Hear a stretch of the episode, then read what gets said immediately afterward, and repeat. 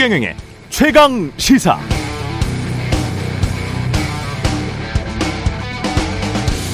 네, 대통령 사진에는 두 종류가 있습니다. 의도된 사진, 의도되지 않은 사진. 의도된 사진도 자연스럽게 지켜야 효과가 있겠죠. 자연스럽게 어떤 메시지를 줘야 합니다. 사랑, 평화, 신뢰, 결심, 헌신 같은 메시지가 대통령이 국민들에게 주고 싶은 메시지일 겁니다. 대통령이 중심이 돼야 함은 당연한 거고요.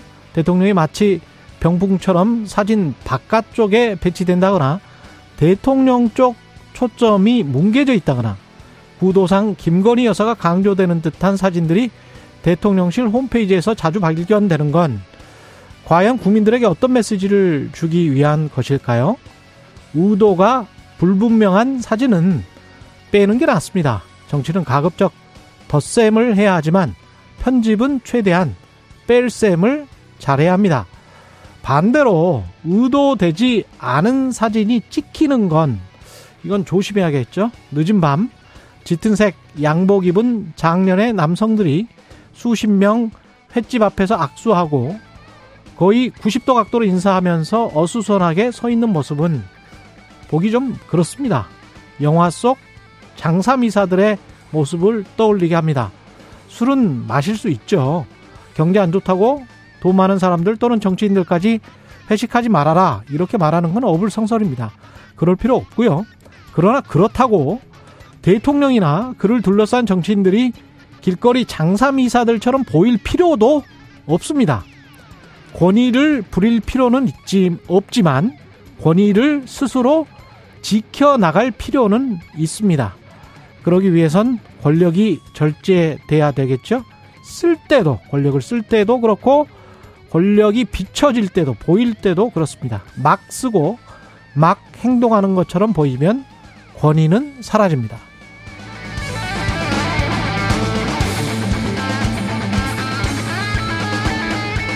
네, 안녕하십니까. 4월 10일 세상에 이익이 되는 방송 최경령의 최강시사 출발합니다. 저는 KBS 최경령 기자고요. 최경령의 최강시사 유튜브에서도 실시간 방송하고 있습니다. 문자 자면은 짧은 문자 50원, 긴 문자 100원이 드는 샵 9730 콩어플 무료고요. 청취율 조사 기간인데요. 의견 보내주신 분들 추첨해서 커피 쿠폰 그리고 두 분께는 치킨 쿠폰 보내드리고 있죠. 전화 받으시면 최경령의 최강시사 잘 듣고 있다 말씀도 부탁드리겠습니다. 오늘 최강시사는 국민의힘 김기현 윤재옥 두톱 체제 투톱 체제의 의미 천하람 국민의힘 순천갑 당협위원장과 짚어, 짚어보고요.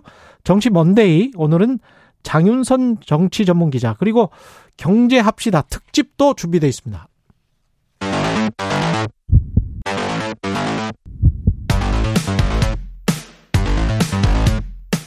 오늘 아침 가장 뜨거운 뉴스 뉴스 unboxing 자 뉴스 unboxing 시작하겠습니다. 민동기 기자 김민하 평론가 나와 있습니다. 안녕하십니까? 안녕하십니까? 예, 미국이 우리를 감청을 한 것 같습니다. 뉴욕타임즈가 보도한 내용인데요. 예. 우크라이나 전쟁 관련 미군의 기밀 문건이 온라인에 대량 유출이 됐는데 이 문건 가운데 최소 두 부분에 한국 정부와 관련된 내용이 있습니다. 미군의 우크라이나 전쟁에 사용될 포탄을 공급하는 게 살상 무기 지원 금지 원칙에 위반이 되는지를 놓고 우리 고위 관료들이 내부 논의를 한 그런 내용인데요. 말을 한 거를 지금 감청이라는 건 말을 한 거를 캐치를 해놓은 겁니다. 그렇습니다. 예. 어, 일단 뭐 한국의 관리들이 조 바이든 미국 대통령이 윤 대통령에게 전화를 해서 음. 물자를 제공하라고 압력을 가할까봐 우려를 하고 있다. 이런 부분이 언급이 되어 있고요.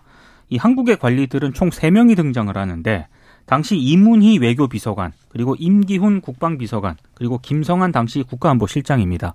특히 김성한 당시 국가안보실장 같은 경우에는 미국의 요구에 응할 경우에 시기적으로 윤 대통령에게 윤 대통령의 미국에 국빈 방문하고요.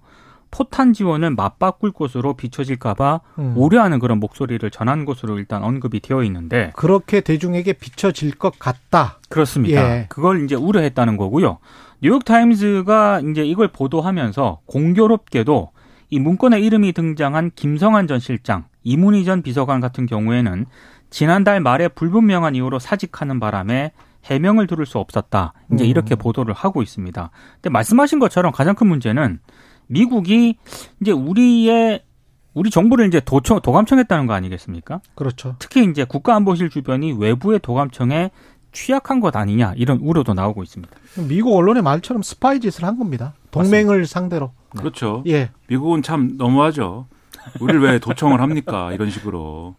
이게 미국이 뭐 상습적이에요. 이전에도 이제 독일, 프랑스 이런 정상들의 통화를 도청을 해가지고 2013년인가 그랬던 그렇죠. 그게 폭로가 되고 그래서 네. 뭐 논란이 심하고 그래서 그다음 그다음부터 안 하겠다 그랬던 건데 이렇게 또 가장 가까운 동맹이라고 할 수 있는 한국 등의 이러한 국가들 도청 심지어 뭐 이스라엘 뭐 이런 데도 다 도청한 거잖아요, 지금. 그렇죠. 황당하더라고요. 이스라엘 모사드가 지금 네타냐후 총리를 반대하는 시위를 뭐 지원하고 있다 뭐 이런 식의 아. 얘기를 하는데 그러니까 이런 식의 이제 도감청이 불법적인 것이고 분명히 안 된다라는 거를 우리 대통령이 미국에 얘기를 해야죠. 이런 식으로 하면 어떻게 동맹 간에 어떻게 이런 신뢰를 신뢰. 가지고 정책을 이제 펴겠습니까? 그래서 두 가지를 저는 분명히 얘기해야 된다. 첫째, 도청하지 마라. 이런 거 안 해도 우리는 공식적인 협의 루트나 이런 게 다 있고 또 언제나 긴밀한 협의를 해오기 때문에 물을 못 믿을 필요가 없다. 도청하지 마라. 이거 분명히 얘기해야 되고 두 번째로 황당한 게 이거를 도청을 한 것도 웃기지만 이게 다 새어나와가지고 이게 뭐냔 말이죠.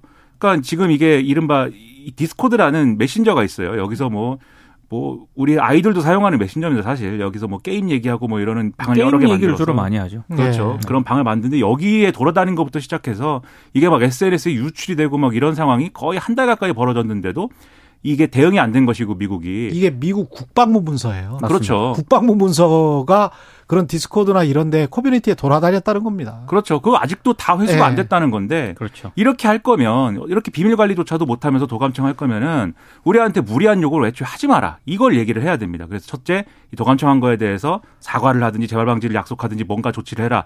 둘째, 우리한테 외교적으로 군사적으로 무리한 요구하지 마라. 이 얘기를 할 수 있어야 사실 이 사태를 넘길 수가 있는데 과연 할 수 있는지 좀 지켜봐야 되겠죠. 물론 이 즉각 나온 발언은 필요한 것, 협의할 것, 뭐 항의나 뭐 이런 것도 없어요. 그때, 그때 독일의 메르켈 총리 같은 경우는 굉장히 화를 냈거든요. 아니, 그건 상당히 정상의 예. 해- 휴대폰을 도청을 했기 때문에 이제 항의를 할 수밖에 없었는데 이제 그런 전례를 좀 비춰봤을 때 대통령실이 내놓은 해명은 조금 강도가 약한 것 같습니다. 일단 제기된 문제에 대해서 미국 측과 필요한 협의를 할 예정이다. 뭐 이렇게 얘기를 하고 있고요. 그리고 이것만 김성한 실장과 이문기, 이문희 비서관의 대화 내용만 도감청이 됐을까요? 그렇죠. 상식적으로 말이 안 되죠. 더 많겠죠. 네. 그리고 예, 이게 용산 용산의 과거에 국방부 부지였지 않습니까? 맞습니다. 거기가 다 뚫렸다고 봐야 되는 거예요. 네. 그러면 대통령이 하는 일거수 일투족을 지금 어, 미국 같은 경우는 다 듣고 있다. 그럼 우리 수를 다 알고 있다라는 거잖아요. 그러니까 물론 이제 이번 문건이 예. 이제 누가 의도를 가지고 유출을 했느냐 이걸 두고는 뭐 외신에서도 여러 가지 뭐 보도가 나오고 있긴 합니다만 그건 논외로 하더라도 그렇죠. 우리 대통령실과 우리 그 고위 관료들의 대화 내용이 이렇게 동맹국에 의해서 도감청이 다 되고 있다라고 하는 거는 이번 건뿐만이 아니고 방금 말씀하신 것처럼 거의 뭐 모든 부분에 있어서 다 되고 있다 이렇게 그렇죠. 봐도 무방할 것 같습니다. 그러니까 국가안보실이라는 데는 가장 내밀한 논의를 하는 곳이고 그렇죠. 그런 곳에 가장 강한 어떤 안보에 관련된 그러한 방어막이 쳐져야 되는 곳 아닙니까? 근데 그런데도 CIA에 의해서 이렇게 무력하게 뚫린 거고 그리고 말씀하셨지만 이게 국방부 문건이란 말이에요. 그리고 아마도 해킹한 쪽은 이제 미국 언론들이 추정하기로는 러시아 쪽일 것이다. 그래서 러시아 우크라이나 관련 이 사안에 대해서 나온 것들이 여러 가지가 있기 때문에 음. 그게 포인트였을 것이다라고 주장을 하는데, 그러니까 뒤집어 생각해 보면은 만약에 러시아의 소행이라고 하면 러시아 해커들의 소행이라고 하면 자기들한테 유리한 것만 사실은 꺼내다가 뿌린 거거든요. 그렇겠죠. 그럼 미국이 가지고 있는 여러 가지 도감청 자료라든가 동맹국을 포함해서 내밀한 정보라는 거는 훨씬 더 많은 거고 이게 빙산의 일각에 불과한 것이고 그렇습니다. 그러한 것들에 과연 우리 대통령 그리고 아주 내밀한 대통령실의 어떤 핵심부까지 다 도감청이 되지 않았으리라는 법이 없는 거죠. 그럼 여기에 대해서 명확하게 우리가 목소리를 내야 되는데 뭐 일단은 한미 관계에 영향을 좀 최소화하는 차원에서 대응을 하는 듯이 보이지만 이게 뒤, 뒤에서라도 커튼 뒤에서라도 명확하게 이것에 대해서 항의를 하고 재발 방지를 요구를 해야 됩니다. 이번에 나온 도감청의 내용이 미국은 압력을 넣고 이거는 뉴욕 타임즈 그 제목 그대로 제가 말씀드리는 겁니다. 미국이 압력을 넣고 그 사이에서 한국은 원칙을 지키기 위해서 톤 완전히 찢겨져 있다. 네. 그 중간에서 찢겨져 있다라는 건데 그거는 미국의 압력과 한국의 국익 또는 원칙, 한국의 법률이 서로 배치된다는 의미입니다. 그렇죠. 예. 그리고 그것을 우리의 국가안보실장이랄지 비서관들이 잘 인지를 하고 있고 이렇게 되면 안 되는데 이렇게 되면 대중에게 어떤 메시지를 주는데 이렇게 되면 한국은 원칙을 저버리게 되는데 명확하게 우리 원칙이 있다라는 거예요. 근데 그거 그 내용이 앞으로 또 어떻게 전개돼 나갈 것이냐. 네. 그럼 꼭 이 문제뿐만이 아니고 우크라이나 전쟁과 관련된 문제뿐만이 아니고 한일 정상회담이랄지 강제동원 배상안 관련된 문제들은 어떻게 협의가 됐었을 것이냐. 그렇죠. 거기에서 미국과 일본의 역할은 무엇이었을 것이냐. 이게 이걸 추정을 안 할 수가 없게 만드는 거예요. 이 상- 모든 것들이. 상당히 그런 미국의 압력이나 바이든 대통령이 혹시라도 전화를 걸어서 윤 대통령에게 그런 압력을 가할 것에 대해서 우려하는 그런 내용이 이번에 공개가 된 겁니다. 예. 그러니까 최대한 협상력을 발휘해서 이러한 상황을 오히려 우리가 우리에게 유리한 국익을 좀 얘기를 하는데 그렇죠. 활용을 해야 되는 거죠. 그렇죠. 오히려 역으로 이용할 수가 있습니다. 일단 까졌기 때문에. 이재명, 이낙연 두 사람이 만났습니다. 대선 경선 이후가 13개월 만이라고 합니다. 네, 이낙연 전 대표의 장인상 빈소에서 만났는데요. 어, 이재명 대표가 21분 정도 머물렀다라고 하고요. 일단 두 사람은 민주당 관계자들과 함께 대화를 나눴고 독대는 안 했다라고 합니다. 언론들의 관심은 뭐 어떤 얘기를 나누느냐 이거였는데 이병훈 의원이 간단하게 얘기를 했습니다. 일단 어뭐 주로 뭐 정치적인 이런 얘기는 나누지 않았다라고 하고요. 순수한 문상에 초점이 맞춰 있었기 때문에 서로 덕담을 잠깐 나눴다 이렇게 이제 브리핑을 했습니다. 다만 이제 이재명 대표가 조문 도중에 아, 자신을 민주당 지지자라고 밝힌 한 남성이 아, 굉장히 소리치는 그런 또 음. 소동이 벌어지기도 했, 던 그런 상황인데요. 일단 오늘 언론 보도를 쭉 조- 제가 보니까 결국 이낙연 전 대표의 귀국으로 친 이낙연계가 좀 결집을 하지 않겠느냐 뭐 이런 전망을 내놓기도 하고 있는데 일단 민주당도 그렇고 이재명 대표 쪽도 그렇고 이낙연 전 대표 쪽의 이제 의원들의 입장도 일단 그건 아니다 이렇게 정치적 해석에 선을 긋고 있는 상황입니다. 그러니까 뭐 상을 당해서 상주 노릇하는 사람한테 가서 뭐 정치적으로, 뭐 정치적으로. 위조할 고주할 뭐 그렇죠. 얘기할 수 없는 조건이죠. 다만 이제 네. 언론에 이 좀 시선이 집중이 되는 이유는 이재명 대표와 관련된 사법 리스크 뭐 이런 얘기 많이 하는데 이런 조건이 총선에 다가가면서 여론에 어떻게 영향을 미치느냐 그거죠. 여기에 따라서 지금 이낙연 전 대표가 어떤 역할을 하느냐가 달라질 수 있다 이제 이렇게 보는 거거든요. 예를 들면은 이낙연 전 대표가 이번에는 일시적으로 이제 이 상주 상주 역할을 하기 위해서 들어온 건데 이후에 이제 뭐 책도 내고 그다음에 이제 독일에 가서 강연한 다음에 6월 이후부터는 이제 한국에 들어와서 활동하겠다는 거잖아요. 그럼 그 6월 이후부터 연말까지 이르는 그 시기에 예를 들면은 이재명 대표에 대한 여론이 뭐 안 좋아져서 이재명 대표가 뭐 직을 내려놓는다지 할 때 그런 때 뭐 예를 들면 비대위원장이라든지 중심 잡아줄 인사가 필요한 거 아니냐. 라고 얘기할 때 이제 거론되는 인사가 될 수도 있는 것이고 또는 다른 방식으로 뭐 기여할 수도 있는 것이고 이런 것들을 이제 얘기를 하는 건데 뒤집어 얘기하면은 지금 이 장인상 치르는 사람 사람에 대해서 그런 얘기가 막 나올 정도로 민주당 상황이라는 것은 지금 이재명 대표와 관련된 문제를 국민들에게 어떻게 설명하느냐가 굉장히 중요한 어떤 과제인 거다. 이거를 보여주는 거고요. 그리고 사실 뭐 그때 가서 이낙연 전 대표가 비대위원장을 맡는다거나 뭐 그렇게 한다고 해서 여론이 뭐 아주 뭐 이렇게 뒤집어지듯이 바뀌지는 않을 거 아닙니까? 그래서 지금부터 어쨌든 그 시기 그 시기가 뭐 이낙연 전 대표가 역할을 하는 뭐 그런 시기다라는 게 아니라 지금부터 어쨌든 앞으로 그 연말을 어떻게 대비해 나갈 것이냐. 그 과정까지 어떻게 갈 것이냐를 차근차근 준비해 나가는 것이 훨씬 더 중요한 과제인 것이죠.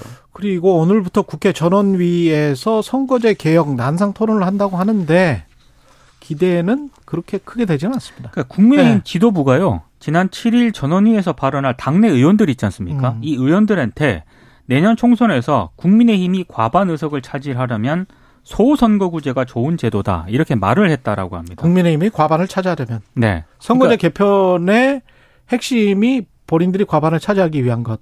그러니까 뭐 여러 가지 이제 선거제가 지금 문제가 있기 때문에 예. 이걸 개혁하기 위해서 오늘부터 이제 전원위원회를 열어서 원래 개혁의 목적은 표의 등가성이었잖아요. 맞습니다. 예. 근데 이제 그것보다는 과반 의석을 차지하려면 소소등급제 지금 제도가 더 낫다. 이제 이렇게 당 지도부가 얘기를 했다라고 하는 건데요. 어, 일단 뭐 그렇게 되, 되다 보니까 아무래도 전원위원회 논의가 이게 제대로 되겠느냐 이런 우려가 나오고 있다라고 하는 거고요.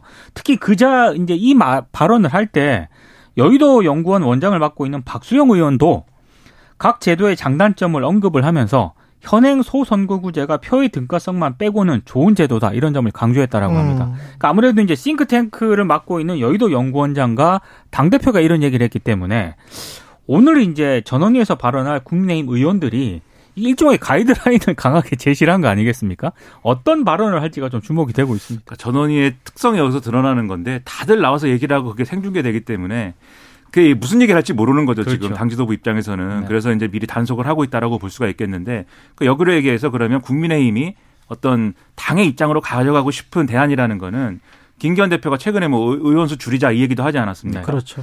그러니까 뭔가 합의가 안 될 만한 얘기를 일환으로 던지고 있는 거예요. 음. 일환으로 던지고 있는 것이고 그게 마음에 안 들면 그러니까 의원수를 줄이든지 이렇게 될, 되지 않을 거 아닙니까? 의원수를 어떻게 줄이겠습니까? 지금 국회의원들이 자기 머리도 못 깎는데.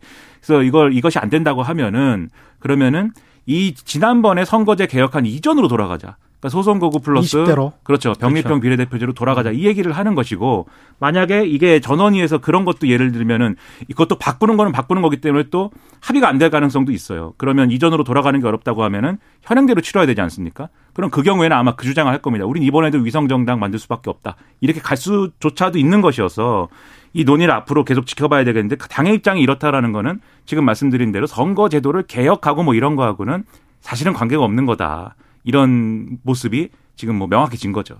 예. 민주당도 기득권 내에서 어떻게든 자신의 위치를 더 공고히 하는 쪽으로 생각을 많이 하고 있는 것 같고 현역 의원들의 기득권은 그렇죠. 뭐 안 올려고 그러겠죠. 속 타는 쪽은 이제 소수 정당들이겠죠. 맞습니다. 예. 저 국민의힘이 이제 만약에 그런 움직임을 보인다고 하면 민주당도 음. 국민의힘이 저렇게 하는데 우리가 굳이 그렇죠. 우리가 네. 부지에 더해서 우리도 이렇게 하면서 뭐 나올 가능성이 있는 것이어서 예. 뭐 정의당이라든가 다른 소수 정당들은 뭐 여러모로 어려운 상황인데 하지만 이렇게 뭐 부정적인 전망만 말씀드리는 것도 좀 안 좋은 것 같아서 예. 그럼에도 불구하고 국민 여론이라는 것은 어쨌든 지금의 선거제도라는 것을 좀 더 나은 방향으로 바꾸자는 그 것이지. 나은 방향이라는 게 표의 등가성 플러스 다양한 여론의 반영이 맞습니다. 돼야 된다는 거예요. 그렇죠. 그 국- 국회의원이라는 게 representative 아닙니까? 대표. 예? 국민들의 대표다. 네. 대표를 300명을 해놨는데 국민의힘하고 민주당만 있는 거는 아닐 거 아니에요. 우리나라에. 여러 가지 생각을 가지고 있는 사람들이 그렇죠. 있을 거 그렇죠. 아닙니까? 유권자들이 그 두 당의 인질로 예. 잡혀 있는 거예요, 사실. 그렇죠. 그러면 2, 30석이라도 뭐 가령 다양한 색채가 중도층이 항상 30% 정도 나오는데 그러면 그 정도는 뭔가 들어가야 되지 않나? 뭐 그래야 이게 정치가 제대로 represent 대표하는 거 아닌가? 그렇죠. 민의를 뭐 이런 차원에서의 개혁인 거지 본인들 밥그릇을 계속 어떻게 잡아먹겠다 뭐 소선거구제를 어떻게 하겠다 그건 아니잖아요. 근데 이제 당 네. 지도부가 이렇게 네. 가이드라인을 얘기를 했다 하더라도 예. 전원위에서 또 국민의힘 의원들이 예. 어떻게 발언할지는 좀 지켜봐야 됩니다. 그래서 국민 여론이 중요하기 때문에 국민 여러분이 많이 목소리도 내주시고 관심도 가져야 될 필요가 있는 것 같습니다. 예. 윤석열 대통령은 최민희 방통위원 임명을 지금 거부 거부를 검토한다? 그러니까 지금 그 상임위원으로 예. 민주당이 추천을 하지 않았습니까? 그런데 지금 이 임명을 열흘째 하지 않고 있거든요. 그러니까 대통령실의 입장은 몇 가지로 나뉘는데 기본적으로 최민희 전 의원이 위원으로 부적격하다는 여당 주장을 언급을 하면서 이게 만약에 문제가 되는 부분을 검토해 볼 수 있을 것이다. 이렇게 얘기를 하고 있습니다. 그러니까 상당 기간 임명하지 않을 가능성도 있다. 이제 이런 얘기를 하고 있는 건데요. 조중동 보수 언론에 등장한 대통령실 핵심, 핵심 관계자의 멘트는 조금 더 한 발 더 나갔습니다. 윤석열 대통령이 여러 참모의 의견을 수렴한 결과 임명을 안 하는 쪽으로 마음이 기울고 있다. 이렇게 얘기를 하고 있거든요. 그러니까 지금 여론 지금 뭐 오늘 언론 보도를 종합을 해보면은 어, 최민희 전 의원에 대해서 상임위원 임명을 상당 기간 그냥 보류할 가능성이 있다. 이렇게 정리가 될 것 같습니다. 저는 이제 최민희 전 의원이 방통위원을 맡는 것이 정치적으로 굉장히 여러모로 논란이 있는 인사인 건 맞기 때문에 그런 점에서 국민들이 볼 때는 우려의 소지가 분명히 있다고 봐요. 그러니까 정치권 출신이고 뭐 이런 점들이 다 영향을 미칠 텐데 그러나 그건 이제 내용적인 것이고 절차적으로는 어쨌든 국회가 이렇든 저렇든 그러한 뭐 비난을 여러 가지를 감수하면서 추천을 한 거 아니겠습니까? 그렇죠. 그런 점에서 이제 절차적으로 맞는 거냐에 대해서 이제 대통령실이 검토를 해봐야 되는 것이고, 근데 이런 문제들 원칙적으로 맞느냐, 절차적으로 맞느냐, 내용적으로 이런 것들이 바람직하냐 이런 걸 다 떠나서 지금 나오는 유력한 분석은. 그러니까 방통위 내부에서의 다수가 어느 편이 될 것이냐. 그게 한상혁 방통위원장의 거치나 이런 거와 연관돼서 지금 만약에 임기를 지킬 이후에 그 이후 상황은 어떻게 되는 거냐. 이런 걸 가지고 셈하고 있는 거 아니냐. 이런 아까 얘기 국회 나오거든요. 상황이랑 똑같네요. 맞습니다. 그렇죠. 선거제. 네. 그래서 만약에 이제 한상혁 예. 방통위원장 뭐 거치가 정리되거나 하는 경우하고 임기를 지키고 이게 논란이 돼서 결국은 철의 방향으로 가고 새롭게 야당이 또 추천하는 인사가 그 그래도 또 거부가 될 것이냐 이런 것들이 음. 여러 가지 시나리오가 거론이 되고 있어서 사실은 우리가 원칙을 얘기하는 것도 참 여러모로 좀 이 계면쩍은 상황이다 그런 생각이 좀 듭니다. 여기까지 듣겠습니다. 뉴스 unboxing 민동기 기자 김민하 평론가였습니다. 고맙습니다. 고맙습니다. KBS 1라디오 최경영의 최강시사 듣고 계신 지금 시각 7시 40분입니다. 오늘 하루 이슈의 중심. 당신의 아침을 책임지는 직격 인터뷰. 여러분은 지금 KBS 일라디오 최경영의 최강 시사와 함께하고 계십니다. 김기 예 김기현 윤재옥 투토 체- 체제 국민의힘이 지도부 정비를 마쳤고요. 어 근데 우리의 목소리가 조금씩 나옵니다. 관련해서 천하람 전남 순천갑 당협위원장 모셨습니다. 안녕하세요. 네, 안녕하세요. 천하람입니다. 예, 먼저 미국이 우리를 지금 도감청 한 것 같습니다. 미국 국방부 문서니까요. 이거는 어떻게 대응해야 된다고 보세요? 어, 뭐, 물론 우리가 이제 주권 국가로서 예. 어, 적절한 수위에 대응을 해야 되겠죠. 아무리 음. 우리의 우방이고 뭐 한미동맹이 중요하다 하더라도 뭐 필요한 수위에 대응은 해야 되지 않겠습니까? 근데 이제 어, 이런 부분은 아무래도 굉장히 또 민감한 부분이기 때문에 그렇죠. 어, 우리 정부가 좀 충분히 사실관계를 잘 파악해가지고 어. 어, 적절한 수위에서 대응을 해야 되지 않나 뭐 그렇게 생각이 듭니다. 단순히 미국 측과 필요한 협의를 할 예정. 이 유승민 전 의원은 한심하고 비굴하기 짝이 없다. 항의를 해야 되는 것 아닌가 그런 어, 비판들도 많이 나오고 있습니다. 네, 지금 나오고 있는 뭐 이야기들이 어느 정도 정말 뭐 확인이 된다면은 당연히 음. 항의를 해야 되는 대목 아닌가 생각이 듭니다. 예. 그리고 그 이게 어디 옥상에서 건물 옥상에서 찍은 것 같은데 네. 부산 횟집에서 그 만찬을 끝마치고 나오는 사진이죠. 네. 횟집 사진들 그거는 어떻게 보셨어요? 음, 사진 자체가 너무 안 좋아요. 사진 자체가. 네. 아, 그러니까 이제 대통령실에서는 뭐 어떤 본질을 봐달라. 이게 음. 이제 뭐 야당의 단체장들도 시도지사들도 참석을 했고 협치의 뭐 어떤 장면이었다라고 얘기는 하고 있는데 근데 그렇다면 그런 사진이 배포되도록 했었어야 됩니다.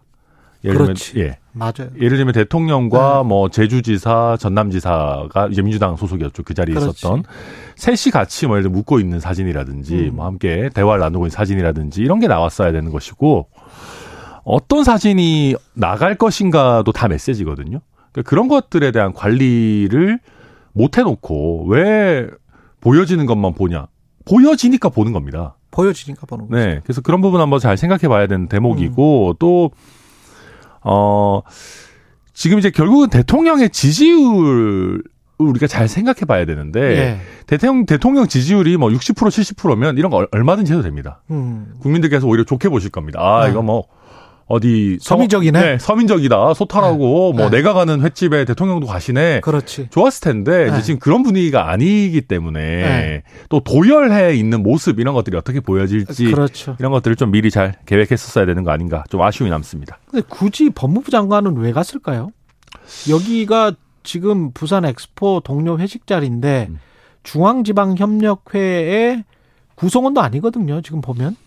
근데 이제 워낙 또 부산 엑스포 중요하다라고 하는 그런 상황이니까요. 뭐 실제 네. 중요하고 음. 어 많은 장관들이 꼭 거기 협의체 대상이 아니더라도 갔죠. 아. 어, 그러다 보니까 아마 뭐 그랬던 거 아닌가 싶습니다. 또 음. 어, 뭐, 근데 이제 이런 것들이 아무래도 한동훈 장관 차출설이나 어떤 역할론에 더 기름을 붓는 것이거든요. 예.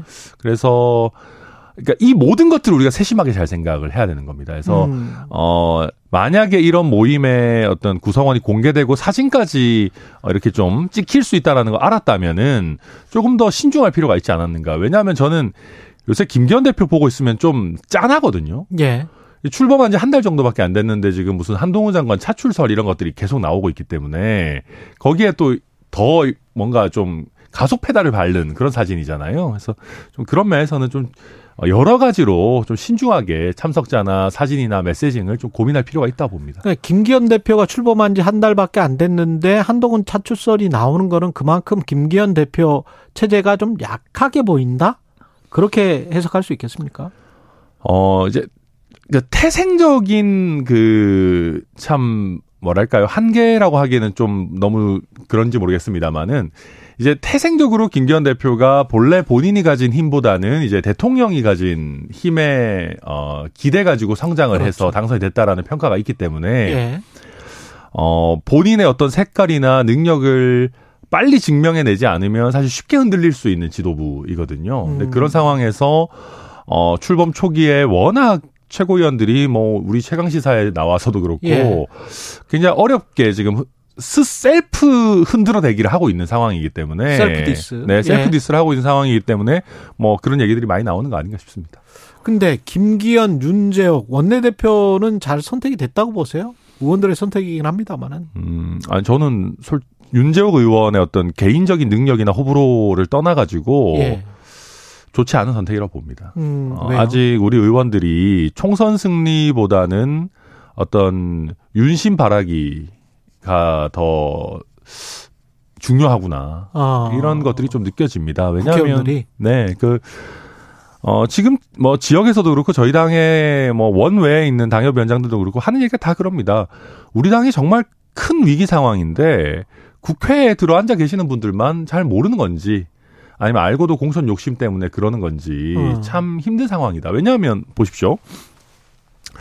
지금 이제 영남권으로 저희 지도부가 굉장히 많이 구성이 되어 있는데 그렇게 됐어요. 총선을 생각한다면은 수도권 원내대표를 한번 선택해 가지고 음. 반전의 계기를 한번 만드는 선택이 조금 더 낫다라는 생각 많이들 하실 겁니다. 근데 예. 이제 아무래도 그런 것보다는 누가 더 윤심과 좀 가까운가, 내 공천에 누가 더 도움이 될까를 어. 기준으로 선택을 한 것이 아닌가 어, 싶습니다. 이제 그래, 그래서 아직 저, 저도 이제 전체적으로 보면 아직 우리가 좀 배가 불렀구나 위기 의식을 못 느끼는구나라는 생각들이 불렀다. 많이 뭐 듭니다. 근데 위기의식이 오히려 검사들이 많이 차출돼서 내가 영남권이나 수도권에 좀 괜찮은 지역을 음. 공천받지 못할 가능성이 있기 때문에 일단 저 사람을 원내대표나 대표로 밀어준 다음에 음. 그 공천을 확정받자 뭐 이런 어떤 계산?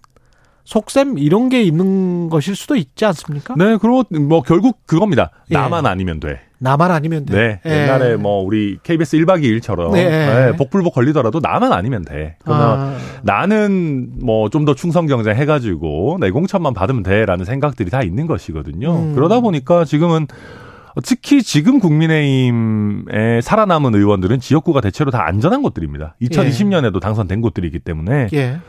그러니까 어, 본선 경쟁력 보다는 내 공천이 우선이다. 그리고 당 전체의 어떤 방향성보다는 내가 살아남는 게 중요하다라고 네. 가고 있는 거죠. 하태경 의원은 검사들 공천설에 관해서 수십 명은 아닐 것이다. 뭐 수명 정도일 것이다. 이렇게 이야기를 했었는데 네. 어떻게 예측- 예측하세요? 어, 결국 그거는 이제 뭐 대통령의 지지율이라든지 전 뭐 여러 가지 변수들이 좀 있을 겁니다. 그래서 음. 근데 저는 글쎄요. 저 제가 지금 듣고 있는 얘기로도 검사 출신인데 총선 나가고 싶어 하는 분들 결코 적지 않거든요. 그리고 더 임박하면은 더 많이 뛰어들 겁니다. 그래서 저는 예. 뭐 적지 않은 숫자가 뛰어들 거다 예상합니다. 뭐 예. 최소한 수명보다는 어 십수명에 훨씬 더 가깝지 않을까. 십수명에 네. 수명보다는 십수명에 가깝지 않을까? 네. 그때 이준석계, 천하람계 뭐 이런 네. 유승민계 음. 이쪽은 좀 포용을 하려는 노력이 지금부터 보입니까? 어떻습니까? 음 사실 뭐 그런 노력은 지금은 안 보이죠. 지금은 안 보이고. 네. 예. 그리고 뭐 그러니까 지금 이제 전체적으로 어 다 그런 겁니다. 이제 아 개혁적인 이미지는 쓰고 싶은데 개혁은 하지 마 이런 거거든요. 정확한 거 다 그런 겁니다. 그러니까 아, 소신파 코스프레는 했으면 좋겠는데 소신은 발휘하지는 마. 아. 이런 분위기입니다. 전체적으로 예. 지금 당이. 그렇군요. 네, 뭐 저한테도 하는 얘기가 그런 거지 않습니까? 뭐 음. 대통령을 뭐 강하게 비난하지 않으면 내지는 뭐 이준석과 선을 그으면 음. 중용할 수도 있어. 뭐 이런 시기들이 들이기 때문에 결국 어좀 얼굴 마담 내지는 포장지 역할을 지금 기대하고 있는 거 아닌가 그런 생각이 아, 많이 듭니다. 네. 그렇군요. 포장지 역할. 네. 정광훈 목사는 포장지로서의 역할이 끝난 거 아니에요? 아 정광훈 목사요? 예. 아니 정광훈 목사가 언제 포장지 역할이었던 적이 있어요? 아, 포장지 목- 네. 역할은 아니고 그러면은 안에 음. 혹시 저 내용물로서 일부를 구성하고 있었던 겁니까? 정광훈 목사가? 어, 저는 어느 정도는 있었다고 봅니다. 어느 정도는 어, 있었다. 네. 그게 아. 이제 뭐 결정, 뭐 수십만 이런 건 아니지만 음. 어느 정도 캐스팅 보트 역할을 할 수 있는 뭐 최소한 한 만 단위의 지지자를 당원으로 밀어 넣었던 거 아닌가 싶은 생각이 들어요. 저도 지금은 많이 위축이 됐을까요? 위축될 사람이 아니잖아요. 거기 뭐, 위- 하, 뭐 하나님도 가만 안 두겠다, 뭐 예. 장관도 가만 한동훈 장관도 가만 안 두겠다는 사람인데 뭐 예. 위축 되겠습니까? 뭐 위축 안 될 것이다. 네, 위축은 안 될 것이고 이제 예. 어 근데 이게 우리가 좀 접근법이 좀 이상해지면 안 됩니다. 뭐 예를 들면 정광훈 막 목사가 헛소리를 하는 거는 그건 상수입니다. 그렇죠. 예, 그렇죠. 그거를 네. 우리가 어떻게 대응하느냐의 문제를 잘 잡아가야 되는 것이지. 어. 뭐 정광훈 목사를 추천인으로 써서 가입한 당원들 다 내쫓자. 이거는 저는 좀 올바른 해결은 아니라고 생각하거든요. 그러니까 뭐 어떻게 대응을 해야 돼요? 국민의힘은 지도부가. 그러니까 명확하게 선을 긋고 음. 어, 거기와 다른 방향으로 중도 확장적으로 나가면 됩니다. 음. 그냥 그 정광훈 목사가 하는 얘기가 그냥 뭐랄까요 우습 우스워지도록 그냥 무시해버려라. 네, 아, 이 네. 사람들이 하는 얘기는 국민의힘의 어떤 방향성과 아무 상관이 없구나. 음. 라고 그냥 우리는 우리 갈 길을 가면 되는 것이지 요새 지금 국민의힘에서 정광훈 목사를 가지고 너무 과한 감론을박이 나오는 것도 전 어찌 보면 당을 위해서 안 좋다고 봅니다. 근데 김재원 최고 같은 경우는 정광훈 목사와 관련된 것들, 528과 관련된 것들 또 그것도 정광훈 목사가 주최한 유튜브였기 때문에 그렇지만 조수진 의원 같은 경우는 어 뭐라고 해야 될까요? 과잉 충성에서 나온 어떤 아이디어인가? 뭐 그런 생각도 들기도 하고요. 네, 저도 지금 걱정인 게 예. 이게 지금 정광훈 목사 별거 아닙니다. 저도 웃어 넘기고 싶은데 음. 어, 최고위원, 그 중에서도 수석 최고위원이 뭐 우파 천하통일했다 이렇게 하고 거기 가가지고 뭐 굉장히 굴종적인 모습을 보이다 보니까 이게 일이 커진 것 아니겠습니까? 그렇죠. 그러니까 이제 뭐 일단 김재현 최고위원도 정가훈의 지읒도 꺼내지 않겠다고 하니까 그 음. 약속 지키는지 봐야 될 것이고 그 외에 다른 의원이나 국민의힘 구성원들도 정광훈 목사가 쥐고 있는 그 한 줌의 어떤 세력에 기대기 위해서 거기에 편승하는 어떤 발언들이 나온다면 예. 지도부에서 그 빨리 그런 거에 대해서 선을 긋고 진화를 해야죠. 김기현 대표와는 아직 안 만났어요? 어, 네, 아직 뵐 기회가 없었습니다. 예. 그러면은 따로 안 만납니까? 어, 뭐, 글쎄요. 저는 사실은 좀 자연스럽게 만날 계기가 있으면 좋지 않을까 해서. 자연스럽게. 뭐, 예를 들면, 어, 당, 대, 그 대통령께서 순천만 정원 박람회 때 오셨었어요. 예. 그럴 때 당대표께서 오셨으면 좀 자연스럽게 만나거나, 음. 전주을 보궐선거 관련해가지고, 뭐, 저한테 지원 유세를 뭐, 예를 들면 음. 좀, 뭐, 요청하신다고 해서, 어, 그 현장에서 좀 자연스럽게 뵙거나 하면 좋겠다라는 뜻을 저도 간접적으로 좀 피력을 했었는데, 아직 그런 게 없었군요. 네, 그런 거는 없, 그런 움직임 없었습니다. 예, 여기까지 듣겠습니다. 국민의힘 천하람 당협위원장이었습니다. 고맙습니다. 네, 감사합니다.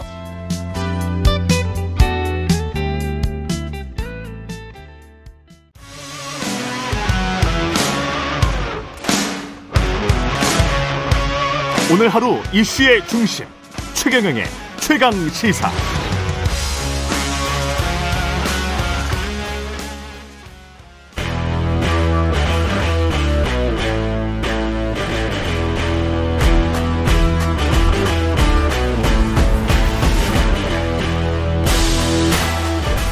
네, 한 주의 시작 여의도 정치를 깊이 있고 날카롭게 들여다보는 시간 정치 먼데이 오늘은 장윤선 정치 전문 기자와 함께 하겠습니다. 안녕하십니까? 네, 안녕하세요. 예. 그 대통령이 네. 횟집에서 그 사람들이 쫙 도열을 해 있고 그러게요. 국무위원들이랑 뭐 비공개 만찬 예. 음. 술과 저녁을 먹고 나오는 장면이 사진이 찍혔 잖아요. 그렇습니다. 뭐 이일 일지를 좀 정리를 해 주십시오. 일단 어떻게 된 그러니까 일인지. 우선 처음에 논란의 시작 이게 이게 그 음. 대통령실 출입 기자들 취재를 해 보니까 예. 이 공개 일정이 아니었어요. 그러니까 아, 기자들이 아니었어요? 예, 기자들에게 알려진 일정이 아니었습니다. 예. 그러니까 만약에 기자들에게 알려진 일정이었다면 음. 뭐풀 기자가 들어가든지 그렇겠죠. 아니면 최소한 전속이 들어가서 사진이 사진이나 영상이 있어야 되는데 음. 지금 제공이 안 되고 있습니다. 그렇기 음. 때문에 이것은 기자들 사이에서도 상당히 논란이 있는 이제 그런 이슈인데요.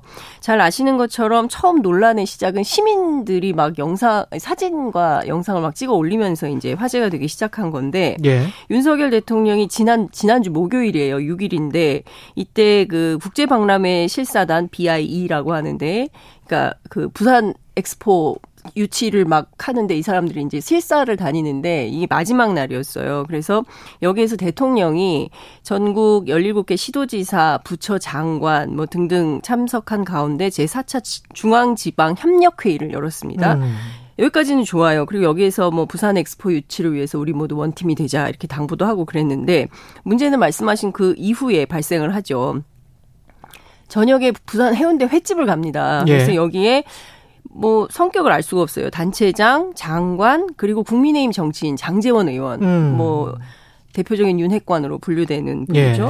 이제 같이 저녁 일정을 장관도 하고 법무부 장관이 갔어요. 그렇죠. 예. 한동훈 장관이 갔어요. 근데 음. 물론 법률적으로 논의할 것이 있으면 참석할 수 있다. 이런 규정이 있기 때문에 예. 아, 법무부 장관 거기 왜 갔냐. 이건 뭐 참석 어. 대상이 아니다. 이렇게 볼 문제는 아닌 걸로 확인이 됩니다. 여하튼 음. 이제 이 도열한 사진이 이제 막 쫙 퍼지면서 논란이 일파만파 되기 시작했는데 거기 이제 문제적 인물들이 등장을 합니다. 산불과 관련해서 김영환 뭐 이분은 지난번에 음. 뭐 스스로 친일파가 되겠다 이래가지고 그랬죠. 논란이 된 바도 있었던 분이죠. 그리고 이제 김진태, 김진태. 뭐 이런 분들이 이제 온 거예요. 예. 근데 이제 제일 문제가 됐던 거는 대통령 뭐 이게 의전상 그럴 수밖에 없다라는 주장도 나오긴 합니다만 뭐 까만 양복 입은 짙은색. 네, 예. 분들이 쫙 줄 서 있고 이제 음. 대통령이 악수하면서 이제 이렇게 가는데 횟집 앞에서. 그렇습니다. 근데 정치권 내부에서는 뭐 이런 얘기가 나와요. 일단 그 일대가 교통이 다 마비가 됐었다는 거예요. 예. 그래서 사람들이 SNS에 글을 올리면서 뭐 집에 가는데 두 시간이 걸렸다. 뭐 이런 음. 볼멘 소리가 터져 나오는데 이를테면 최소한의 이제 그런 행사를 할 거면 미리 이제 준비를 해서 어, 보안상의 문제가 없도록 이것은 핵심적으로는 첫 번째 의전, 보안, 그 다음에 경호 세 그렇죠. 가지가 다 뚫렸다. 사실상 어, 국가 안보가 뚫린 거나 마찬가지다. 이게 사진이 사진을 찍어 찍혔다는 거는 그러니까요. 그럼 만약에 그 사람이 뭐 끔찍한 일을 저질렀다고 하면 그 어떡할 겁니까? 그렇죠. 예. 그러니까 그게 네. 사실은 심각한 문제인 거죠. 음. 이게 식사할 수 있어요. 그런데 대통령의 식사 또한 정치 행위에 해당하기 때문에 그 공개적으로 할 거면 격을 갖춰서 공개적으로 그렇죠. 또 그게 아니라면 어 비공개로 철저하게 비공개로 해야 되는데 이게 사진이 찍혔다. 이거는 심각한 문제다라는 얘기가 나오는데 이 만찬은 2주 전쯤에 어. 부산시청에서 예약을 했고 50명 좌석을 예약을 했다는 거예요. 오마이뉴스 취재에 따르면 예. 그리고 식당 측에서는 이게 부산시청 행사로 알고 있었고 대통령이 온다는 것은 몰랐다. 그랬구나. 예, 그리고 예약대로 오후 6시 반에 수행원을 제외하고 46명이 왔고 메뉴는 회, 김치국밥, 매운탕, 술은 매실주, 소주, 맥주. 예. 예, 만찬은 8시에 끝났고 술은 많이 마시지 않았다고 식당 관계자는 설명하고 있습니다. 물론 대통령실에서는 이렇게 얘기를 해요. 음. 여의도를 떠나서 민생의 협치 현장이었다. 그리고 대통령을 향한 시민들의 응원 구호가 아, 쏟아지고 손을 흔드는 과정에서 찍힌 사진일 뿐이다. 핵심은 부산 엑스포 성공 개최를 위한 소통 자리였다. 이렇게 대통령실은 주장하고 있습니다. 근데 어떤 모습으로 어떻게 찍혔다는 것도 메시지가 되는데 그거를 그 메시지 관리를 적절하게 했느냐는 글쎄요. 방송을 하는 사람 입장에서는 항상 찍히고 찍는 사람 입장에서는 글쎄 그럴까라는 생각이 듭니다. 그 음. 내용과 합치가 되나 그런 찍힌 모습이 그렇죠. 그러니까 이게 예. 대통령실? 음. 그렇죠. 대통령실 기자들은 이렇게 보고 있어요. 어, 미리 알렸으면 기자들이 취재도 하고 그렇죠. 메시지도 있는 거고 그렇죠. 그런 건데 그런 게 전혀 없이 시민들한테 찍혀서 부랴부랴 사후에 설명하는 그런 분위기다. 그렇죠. 그러니까 이건 원래 알리려고 했던 행사가 아니다. 음. 어, 그런데 이렇게 알려지게 되면서 파장이 커지는 이런 상황이다라고 보고 있더라고요. 그러니까 협치라고 주장을 했는데 그게 또 뭐 야당 지도부나 네. 이쪽과의 협치는 아니고 최측근 장관들, 도지사 뭐 음. 이런 사람들과 함께 하는 거잖아요. 국회의원 장재원까지 그렇죠. 포함해서. 그러니까 이제 예. 어제 제가 정치권 관계자들, 국회의원들 이제 쭉 전화 취재를 했는데 그 설명이 잘 안 된다. 왜냐하면 대통령의 식사는 좀 구분이 된다는 거예요. 이를테면 국무위원은 국, 장관은 장관끼리, 그 다음에 여야 초청해서 뭐 국회, 이를테면 정치인은 정치인끼리 음. 이렇게 나눠서 식사를 하는데 이렇게 지금 보면 막 섞였어. 예 시도지사 거기에다 또 김용록 지사하고 오영훈 지사가 포함이 돼 있어요. 아. 그래서 협치라는 거예요. 아, 여야가 같이 그렇구나, 왔다. 그렇구나. 근데 이. 두 분은 지금 전화를 안 받습니다. 계속 제가 아, 금요일, 그래요? 예, 금요일부터 취재 요청을 계속 하고 있는데 문자도 네. 보냈는데 답이 없으신데 민주당 안에서는 이 두 분에 대해서 좀 비판적인 목소리가 나와요. 예. 정치 감각이 물론 뭐 불렀으니까 갔겠지만 정치 감각이 좀 없는 거 아니냐 이제 이런 예. 얘기들도 나오고 있습니다. 근데 정치권 사람들은 이렇게 얘기를 하는 거예요. 이게 보면 대통령하고 가까운 사람들 모여서 부산까지 왔는데 술 한 잔 마시자 이런 컨셉 아니냐. 그거 음. 아니고 설명이 되냐. 상식적으로는 그거 말고는 별로 어, 생각이 안 든다 이런 얘기를 하고 있습니다. 근데 다 떠나서 예. 대통령이 일반 식당에서 뭐 평소에 그냥 어, 늘 나타나던 분이었다면 모르겠는데 그것도 아니고 그리고 제가 역대 정부 취재를 해보니까요. 문재인 정부 없었다고 하고요. 이명박 박근혜 정부 때도 이런 식으로 사진이 찍히는 방식의 식사 자리는 없었다라는 예. 얘기가 나옵니다. 혼자 드시지 않아서 뭐 다행이긴 합니다만. 네. 예. 그리고 뭐 협치 이야기를 아까 했습니다마는 네. 선거제 관련해 가지고 이거는 협치가 제대로 되겠습니까? 아니면은 그냥 단치로 가겠습니까? 그러니까 오늘부터 나흘간 국회의원들이 참여하는 전원위원회가 열리잖아요. 예. 이 자리에서 이제 선거제 개편 관련된 의견 수렴 절차를 밟겠다. 그리고 국회 정개특위 취재를 해보면 한 100명 정도 발언 신청을 했다 그래요. 그래서 뭐 뜨거운 논쟁이 진행될 것처럼 얘기는 합니다만 그렇지 않을 거다라는 전망이 벌써부터 나옵니다. 음. 왜 그러냐면요. 이 정치인들이라는 게 정당별로, 지역별로, 그리고 선수별로 다 달라요. 입장이. 그렇죠. 그러니까 그렇죠. 자기의 유불리가 그렇죠. 다 다릅니다. 그렇기 때문에 단일한 도출을, 도- 단일한을 도출하기가 굉장히 어려운 것인데 제가 이제 어제는 주로 다선 의원들한테 이 얘기를 좀 음. 물어봤어요. 했더니 뭐라 그래요? 그거 안 돼. 어차피 아예 안 돼. 여야 네. 전부 다 그게 되겠어요? 이제 이런 네. 얘기를 하는 거예요. 그리고 그동안 뭐, 장 기자도 계속 취재를 해서 알겠지만, 네. 역대 선거 법이 어땠냐, 선거제도가 어땠냐, 늘 막판에 며칠 남겨두고, 그때 합의해서 결론 내고, 특히 음. 이제 선거구제 개편 같은 경우, 그, 그런 편이 굉장히 많이 있었죠. 그러니까 전형적인 희망 고문이다. 뭔가 될 것처럼 얘기를 하는데, 실제로는 안 된다. 어제 이제 국민의힘이 뭐 소송구제로 정하자라는 얘기가 이제 보도가 나왔는데, 그렇죠. 민주당도 마찬가지예요. 왜냐하면 지금 국민의힘은 뭐 115석인데 실질적으로 전부 다 영남에 그러니까 공천 이꼴 당선인 지역구가 많아요. 그러니까 그렇죠. 소선구가 훨씬 유리한 유리하죠. 겁니다. 일단 민주당 공천만 받으면 아, 그렇죠. 네. 공천만 받으면 당선인 지역구가 많은 거예요. 민주당도 그렇습니다. 수도권이나 호남이나 대체로 그렇거든요. 그렇죠. 그렇기 때문에 본인들은 이제 소선구제가 유리한 거예요. 그러니까 이거 아. 바꾸면 안 되는 겁니다. 그럼 자기들한테 불리해져요. 그럼 남은 건 비례대표밖에 없고 그렇죠. 예. 그래서 지금 세 가지 얘기가 나오는데요. 소선구제 그냥 간다. 기존대로. 그리고 이제 비례의석 관련해서 지금 뭐 의원 정수 30석 줄이겠다고 김기현 의원이 얘기하지 않았습니까? 예. 그 이거 무슨 얘기냐면 지역은 없다. 아. 못 줄인다. 결국은 비례의석 줄이자는 건데 비례제 비례대표제는 헌법에 나와 있기 때문에 못 줄이 그러니까 줄일 수는 있지만 숫자를 정하지 않아서 줄일 수는 있지만 없애지는 못한다. 그렇기 그렇겠죠. 때문에 비례의석 네. 의석 축소 이렇게 갈 거고 음. 그리고 이제 위성 정당과 관련해서는 워낙 그 논의가 많았기 때문에 비판도 많고 음. 그래서 이제 준연동 연동형 비례제로 위성 정당에 대한 부작용이 있어서 이건 좀 폐지하는 쪽으로 갈 가능성이 많다.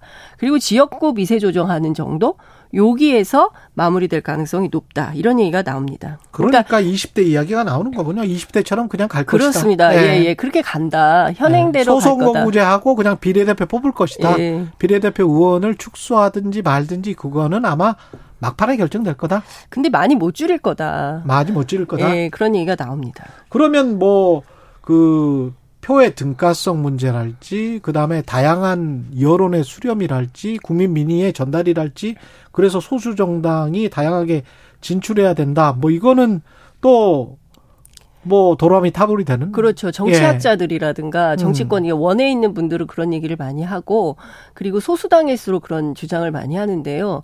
현재로서는 양당이 굉장히 양당 체제가 더 공고화되는 방향으로 가고 그러니까 기존에는 사실 민주당만 하더라도 소위 이제 민주진보 연대 그래서 이제 정의당이나 뭐 이렇게 배려하는 이런 게 굉장히 많이 있었어요.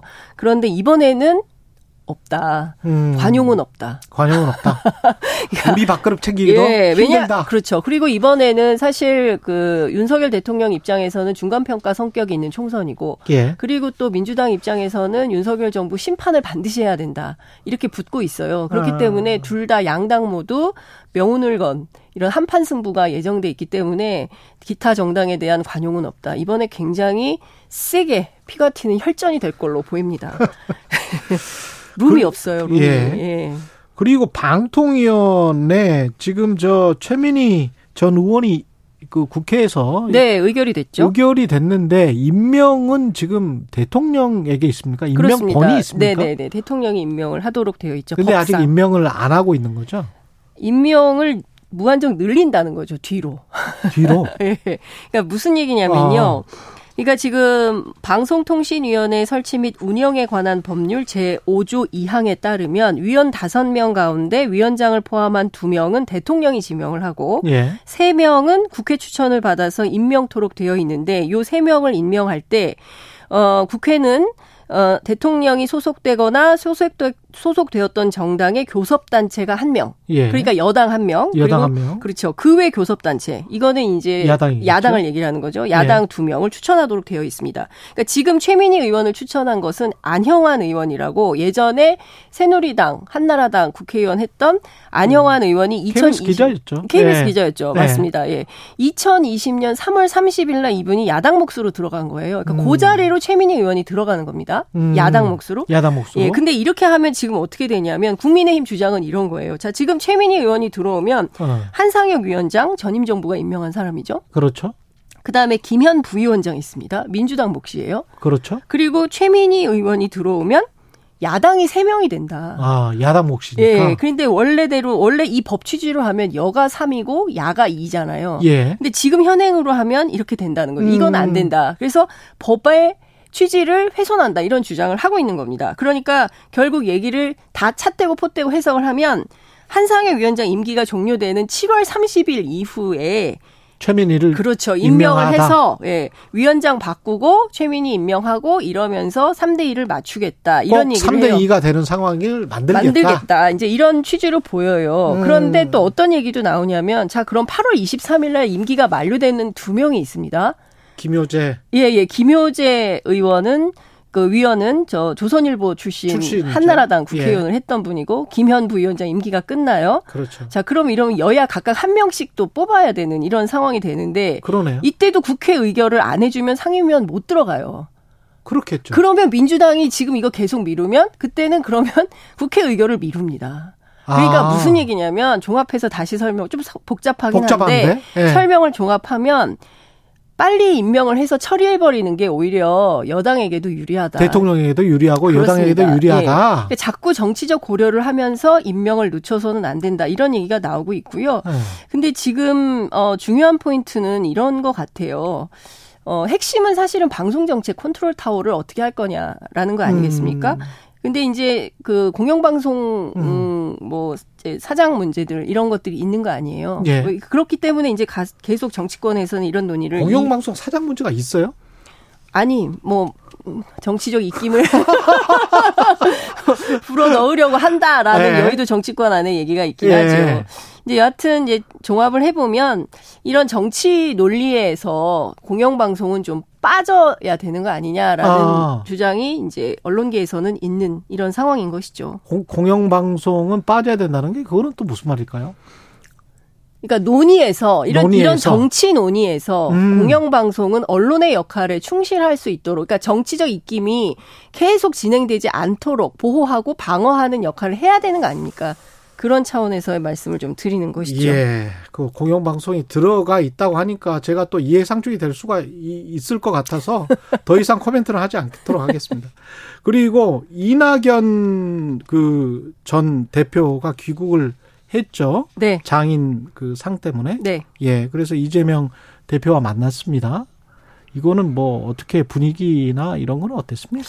전반적으로 보면 좀 뭐 이낙연계가 다시 뭉치는 거 아니냐라는 얘기를 하고 있고요. 실제로 그 주장을 서른 의원이 제일 적극적으로 하고 계시는데요. 음. 어, 이제 일단 열흘 정도 머물다가 다시 미국으로 돌아갔다가 그리고 6월 달에 완전히 귀국을 해서 그때부터는 총선에서 100% 역할을 할 거다라는 얘기를 음. 하고 있습니다. 어, 반드시 필요하다. 이낙연 대표의 역할이 이제 이런 주장을 하고 있는데요. 근데 당내에서는 전반적인 기조는 어, 그분의 역할이 있다고 한다면 내년 총선에서 윤석열 정부의 정치 퇴행을 심판하는 네, 그런 차원에서의 역량을 모으는 방향으로 가야지 분파주의를 이적으로 행위를 한다면 그것은 민주당 패배의 길로 가게 될 거다. 민주당 패배의 예, 길로 그래서 민주진보. 승리를 위한 선한 영향력을 끼치기를 바란다라는 얘기가 나오고 있습니다. 음, 이낙연 역할론. 근데 이제 그 이재명 대표에 대한 비토 세력이 지금 민주당 내에 어느 정도인지 또는 이낙연 역할론을 바라는 지지 세력이 어느 정도인지 우리가 좀 가늠할 수 있습니까? 그것은 숫자로 좀 확인하기는 조금 어려울 예. 어렵고. 수는 있을 것 같아요. 예. 그런데 다수는 아닙니다. 그러니까 이낙연 역할론을 바라고 이낙연이 뭔가 역할을 할 것이다라고 아이고. 기대하는 분들은 예. 사실 민주당 취재를 해보면 그렇게 많지는 않아요. 그렇게 많지는 예, 않고. 다수는 이재명 대표 플러스 알파로 가야 된다라는 생각들이 있고요. 예. 그래서 사실은 어 정치적으로 음. 큰 역할을 하기는 쉽지 않을 거다라는 얘기도 나옵니다. 그래서 이낙연 전 대표가 예, 그래서 이낙연 전 대표의 룸은 없다. 뭐 이런 얘기도 나오고 있죠. 이낙연 전 대표의 자리는 없다. 예. 예. 뭐 그런 얘기도 나옵니다. 지금 현재 민주당 안에 네. 예. 근데 언론에서는 보기에는 이낙연 개가 굉장히 큰 것처럼 또는 네, 이낙연. 전 대표가 굉장히 큰 위상을 가진 것처럼 이야기를 하니까 이거를 어 그대로 받아들일 수 있나 음. 뭐 확실한가 뭐 이거는 잘 모르겠더라고요. 그래서 지금 질문을 드리는 건데. 네. 예. 말씀하신 대로 언론에서는 어쨌든 개파 갈등을 계속 부추기는 차원에서 정치 기사가 많이 나오지 않습니까? 이재명 대. 이낙연. 그렇습니다. 뭐 예. 친명 대뭐 반명, 뭐 명락대전 뭐 이런 방식으로 다시 명락대전이 재현되나 뭐 예. 뭐 다음 원내 대표 선거에서 이낙연 역할론이 있을까 뭐 이런 이제 보도들은 나오고 있는데 그 정도는 실제 아니다. 민주당 내부를 취재해 보면 음. 그분의 역할은 지난 대선에서 끝난 거 아니냐라는 얘기도 있고요. 다만 몇몇 분들 서른 의원을 중심으로 해서 몇몇 분들은 음. 세게 역할론을 주장을 하고 있습니다. 그러나 당의 주류나 기조가 그렇게 잡히는 분위기는 아닌 것 같다라는 예. 말씀은 드릴 수 있을 것 같습니다. 이게 지금 원내 대표 선거는 어떻게 될 것 같습니까? 원내대표 선거는 원래 이제 5월 둘째 주인데요. 예. 좀 땡겨서 4월 28일, 4월 27일까지를 박홍근 원내대표의 임기로 하고 4월 28일 날 투표를 한다는 건데요. 마찬가지로 이낙연 전 대표가 원내대표 선거에 영향을 미칠 가능성은 제로에 가깝다. 이제 이런 음. 얘기들이 나오고 있습니다. 네, 원내대표 지금 선거 3파전으로 볼 수 있을 것 같아요. 큰 덩어리로 보면. 예. 이원욱 의원하고 박광원, 박광원. 의원, 그다음에 이제 김두관 의원, 홍익표 의원 이렇게 있고 어. 안규백, 윤관석 이제 이렇게 검토 중인 두 분이 있습니다. 근데 그렇군요. 이원욱 의원은 정세균계로 분류가 되고요. 박광원 의원이 MBC 기자 출신으로 어 NY계 그렇죠. 그리고 낙연. 이제 네. 예. 그리고 이제 김두관 의원이 그 철험회 이런 아. 이제 강성 지지층들이 좀 미는 이런 예. 상황이고요. 홍익표 의원이 어 NI를 했었죠. 음. 이낙연계 했었고 법명으로 분류가 되면서 더미래 출신입니다. 나경계인데 본명이고 더미래다. 예, 그런데 이제 어떤 상황이냐면요. 다 포갑했네. 예, 근데 이원욱, 박광호는 연대할 가능성이 있다. 단일화. 이렇게 어. 단일화하면 이 파이가 굉장히 커질 거다라는 이제 전망이 나오기도 이혼우 하는데요. 박관호는 연대, 가능성이 가능성은 있다. 있다. 그러나 또 일각에서는 그게 또 쉽지는 않다. 뭐 이런 얘기를 하기도 하고요. 어, 전반적으로 홍익표 의원이 되지 않겠어? 라는 얘기를 합니다. 법명으로. 뭐 그런 얘기를 하고 안규백 의원은 당선된다는 게 확실할 때 출마하겠다. 이런, 입장을 밝혀서 음. 출마를 꼭 할지 모르겠고요. 윤관석 의원도 아직 검토 중이다. 이런 정도만 얘기가 나오고 있습니다. 예. 그래서 전반적으로 보면 음 이제 그 지금 상황을 보면 이재명 대표를 빼고도 안 되고 이재명 대표만으로도 안 된다라는 판단을 좀 하고 있어요. 내년 총선 전략에서 민주당이. 그렇죠. 예. 그래서 이제 뭐 어쨌든 전체를 아우를 수 있는 누군가를 내세워서 총선 승리를 위한 전략을 세워야 된다라는 관점으로 가고 있고요. 또 서른 의원은 이런 말씀하세요. 예. 지금 이쯤에서 친명 비명 휴전을 하자. 휴전을 하자. 예, 그리고 예. 반승 전략으로 가자. 반승 전략은 뭐예요? 반만 이기는 겁니다. 반만 이긴다. 서로 간에 예, 완승은 어렵다. 그러니까 반승 전략으로 가자. 이제 이런 얘기를 하고 있는데요. 국민들이 완승하는 방향으로 생각을 했으면 좋겠습니다. 본인들 무슨 뭐 계열 계열 이, 이야기 하지 말고 그 계열 이야기하는 거 사실 저는 참 별로 좋아하지 않습니다. 별로 예. 좋아하지 예. 않는 국민들이 싫어하죠. 싫어하죠. 예. 예. 국민들이 싫어하고 예. 민생이 있냐 이 안에. 그렇죠. 예. 민심이 있냐 이런 예. 비판을 하고 있죠. 6971님, 월요일 아침도 최근의 최강 시사 덕분에 뉴스와 시사 놓치지 않습니다. 정치 뉴스는 선거철에만 들었는데 출근 패턴이 바뀌어서 두 달째 아침마다 듣는데 일이 이렇게 재미있는 줄 몰랐습니다. 뭐 어. 장윤성 기자 덕분인 것 아유, 같습니다. 예. 아닙니다, 아닙니다. 최경영의 최강시사 장수하십시오. 이렇게. 예. 와. 칭찬은 놓치지 않습니다. 여기까지 듣겠습니다. 예. 정치본데이 장윤선 정치 전문 기자였습니다. 고맙습니다. 감사합니다. 여러분은 지금 KBS 1라디오 최경영의 최강 시사와 함께하고 계십니다.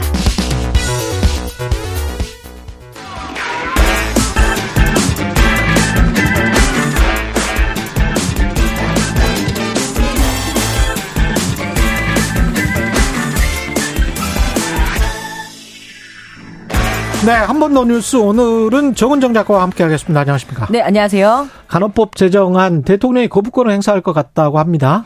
네, 13일 본회의 표결을 앞둔 상황인데요. 이 간호법 제정안을 두고 의료 직역 단체들 갈등이 고조되고 있습니다. 이 간호법 제정을 당연히 이제 간호사협회는 찬성을 하고 있고요. 그리고 이제 제정을 촉구하고 있고 이 제정을 반대하는 대한의사협회 그리고 간호조무사협회 등 이렇게 좀 굉장히 야- 갈등 양상으로 치닫고 있는데 예. 민주당이 단독 상정해서 통과를 시킬 경우 또 2호 거부권, 그러니까 양국관리법에 이어서 이렇게 되지 않을까라는 그런 우려가 또 나오고 있습니다.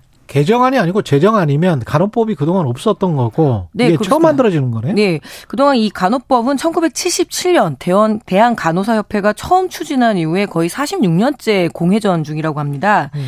지금 의료제도는 1951년 제정된 의료법에 포괄적으로 규정이 돼 있으니까 이 간호사에 관련한 그 단독 법안이 없었던 거죠. 예. 이 간호 관련한 법안이 지금 뭐 지역보건법, 학교보건법, 정신보건법 이렇게 굉장히 산재돼 있는 상황이어서 이것들을 조금 모으고 그리고 지금 의료법상 정의된 이런 어떤 요양상의 가- 요양산의 간호 그리고 진료의 보조 등 역할들이 점점 점점 커지고 있잖아요. 그리고 음.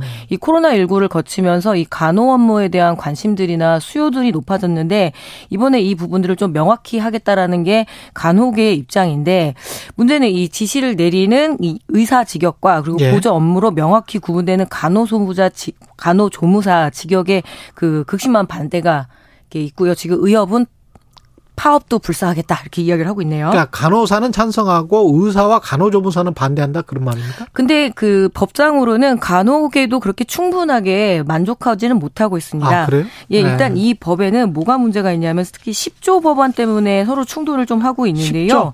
예. 예. 이 애초 여야 의원들이 발의한 법안 원문에서 간호사의 업무를 환자 진료에 필요한 업무라고 규정을 했습니다. 음. 근데 이거는 간호사의 단독 개원을 가능하게 할 수 있는 독소 조항이라면서 의사들의 반발이 굉장히 커졌지만 결국엔 이렇게 개정을 그러니까 뭐죠 그 법안을 손을 보면서 의사의 지도하에 시행하는 진료의 보조로 수정을 했습니다. 예. 그런데도 이제 어 나중에 시행령으로 결국에는 단독 개원이 이렇게 독소 조항으로 될 수 있을 거다라고 하면서 이제 의사 직역에서 반대를 하고 있고요. 예. 또 어떻든 이 간호법 제정안이 본회의를 통과되든 아니든 큰 충돌이 있을 것 같다는 생각이 드는 거는 뭐냐면 지금 가장 큰 문제가 환자당 간호사들이 너무 적다라는 거잖아요. 그렇죠. 그래서 이 처우 개선이 목표인 법안이기도 한데 이 환자당 몇 명의 간호사가 있어야 된다 이런 규정이나 그리고 어떤 잘못을 저지른 의료기관에 대한 그런 처벌 규정이 명확하게 되어 있지 않기 때문에 음. 간호계 입장에서도 매우 아쉬워하는 그런 법안이기도 합니다. 그렇군요. 네. 그리고 주말 동안 음주운전 사고가 대전에서 있었는데 지금 영상이 뭐 계속 나와서 보신 분들은 네.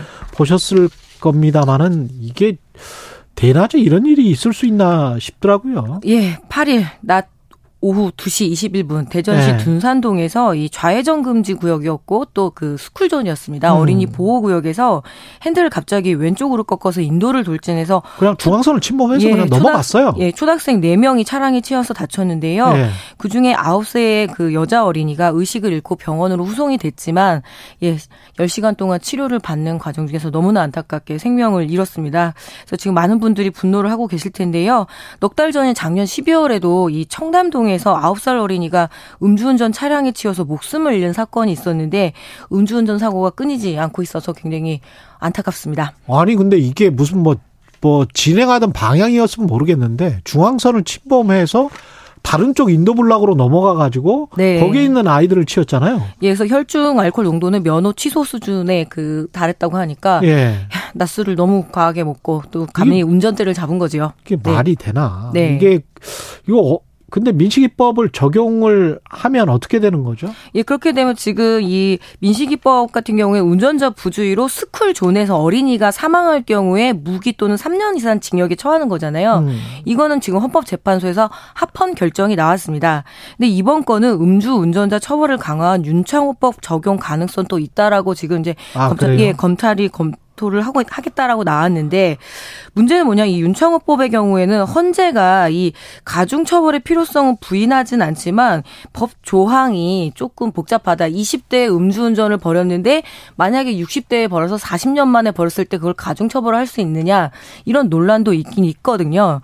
어, 어쨌든 이 대도시 한복판에서 음주운전 차량에 어린이가 희생됐다는 사실이 알려지자 더욱더 강화해야 되는 거 아니냐. 그리고 늘 이렇게 음주운전 사고 나면 합의에 이르렀다 이러면서 손방망이 처방에 그렇죠. 멈추고 있는데 이번만큼은 정말 이 분노를 예 당국이 좀 잘 인지를 했으면 좋겠습니다.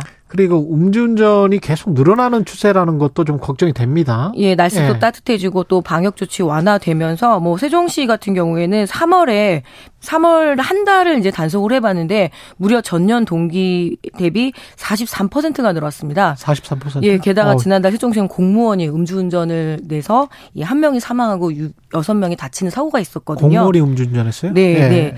그뿐만 아니라 뭐 충청북도도 지금 뭐 14% 늘어났다고 하고요. 전반적으로 모든 지자체에서 음주운전 단속을 하니까 더 많이 이렇게 뭐죠 증가하는 추세입니다. 음. 아 예비 살인 뭐 월요일 아침부터 좀 어려운 말이긴 하지만 맞는 말이잖아요. 그렇죠. 정말 음주를 말릴 순 없지만 운전은 절대 하셔는 안 되겠습니다. 예. 네.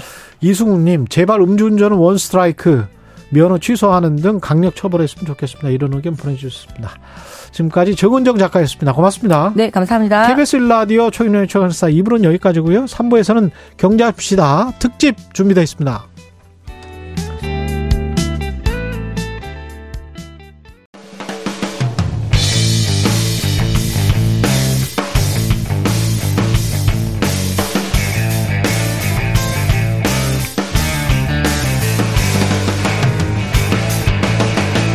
최경영의 최강 시사.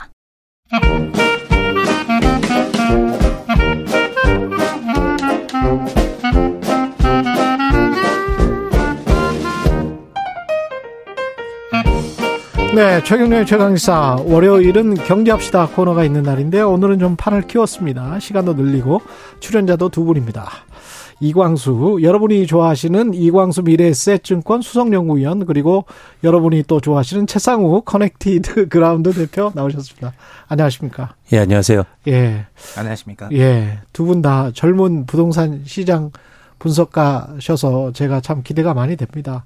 일단 부동산 뉴스들부터 검증을 하겠습니다. 아파트 거래량이 쑥 늘었다. 가격 하락세가 멈췄다. 이게 최근에 한 한두 달 동안 나온 뉴스들인데 이걸 맞는 겁니까?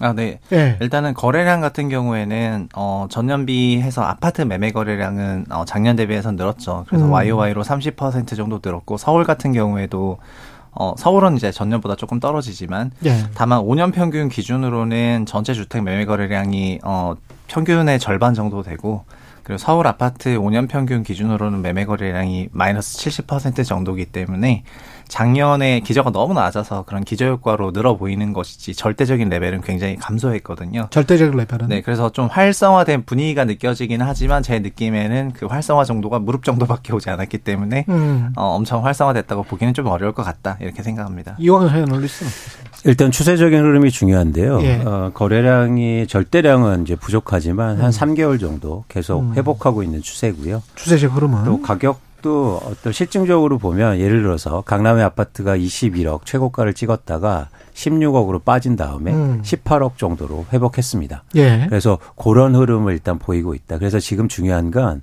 뭐 지금의 상황은 이렇지만 이게 앞으로 계속될 건가, 추세적으로 이어질 건가 이런 음. 게 이런 판단이 이제 중요하겠죠. 계속 거래량이 늘 것인가? 그렇죠. 계속 거래량이 늘 것 같습니까? 어떻습니까? 그거는 불가능합니다. 불가능하다. 네. 불가능하다. 예. 왜 그렇습니까? 그 이유는 뭐냐면 죄송합니다. 지금 거래량이 회복하고 가격이 반등한 원인을 좀 알아야 되는데요. 예. 그 원인은 가격이 빠졌기 때문이에요. 음. 가격이 빠지니까 수요자들이 들어와서 시장의 변화를 일으키고 있거든요. 그런데 가격이 올랐잖아요. 조금. 그러니까 다시 수요가 줄 겁니다. 아. 네.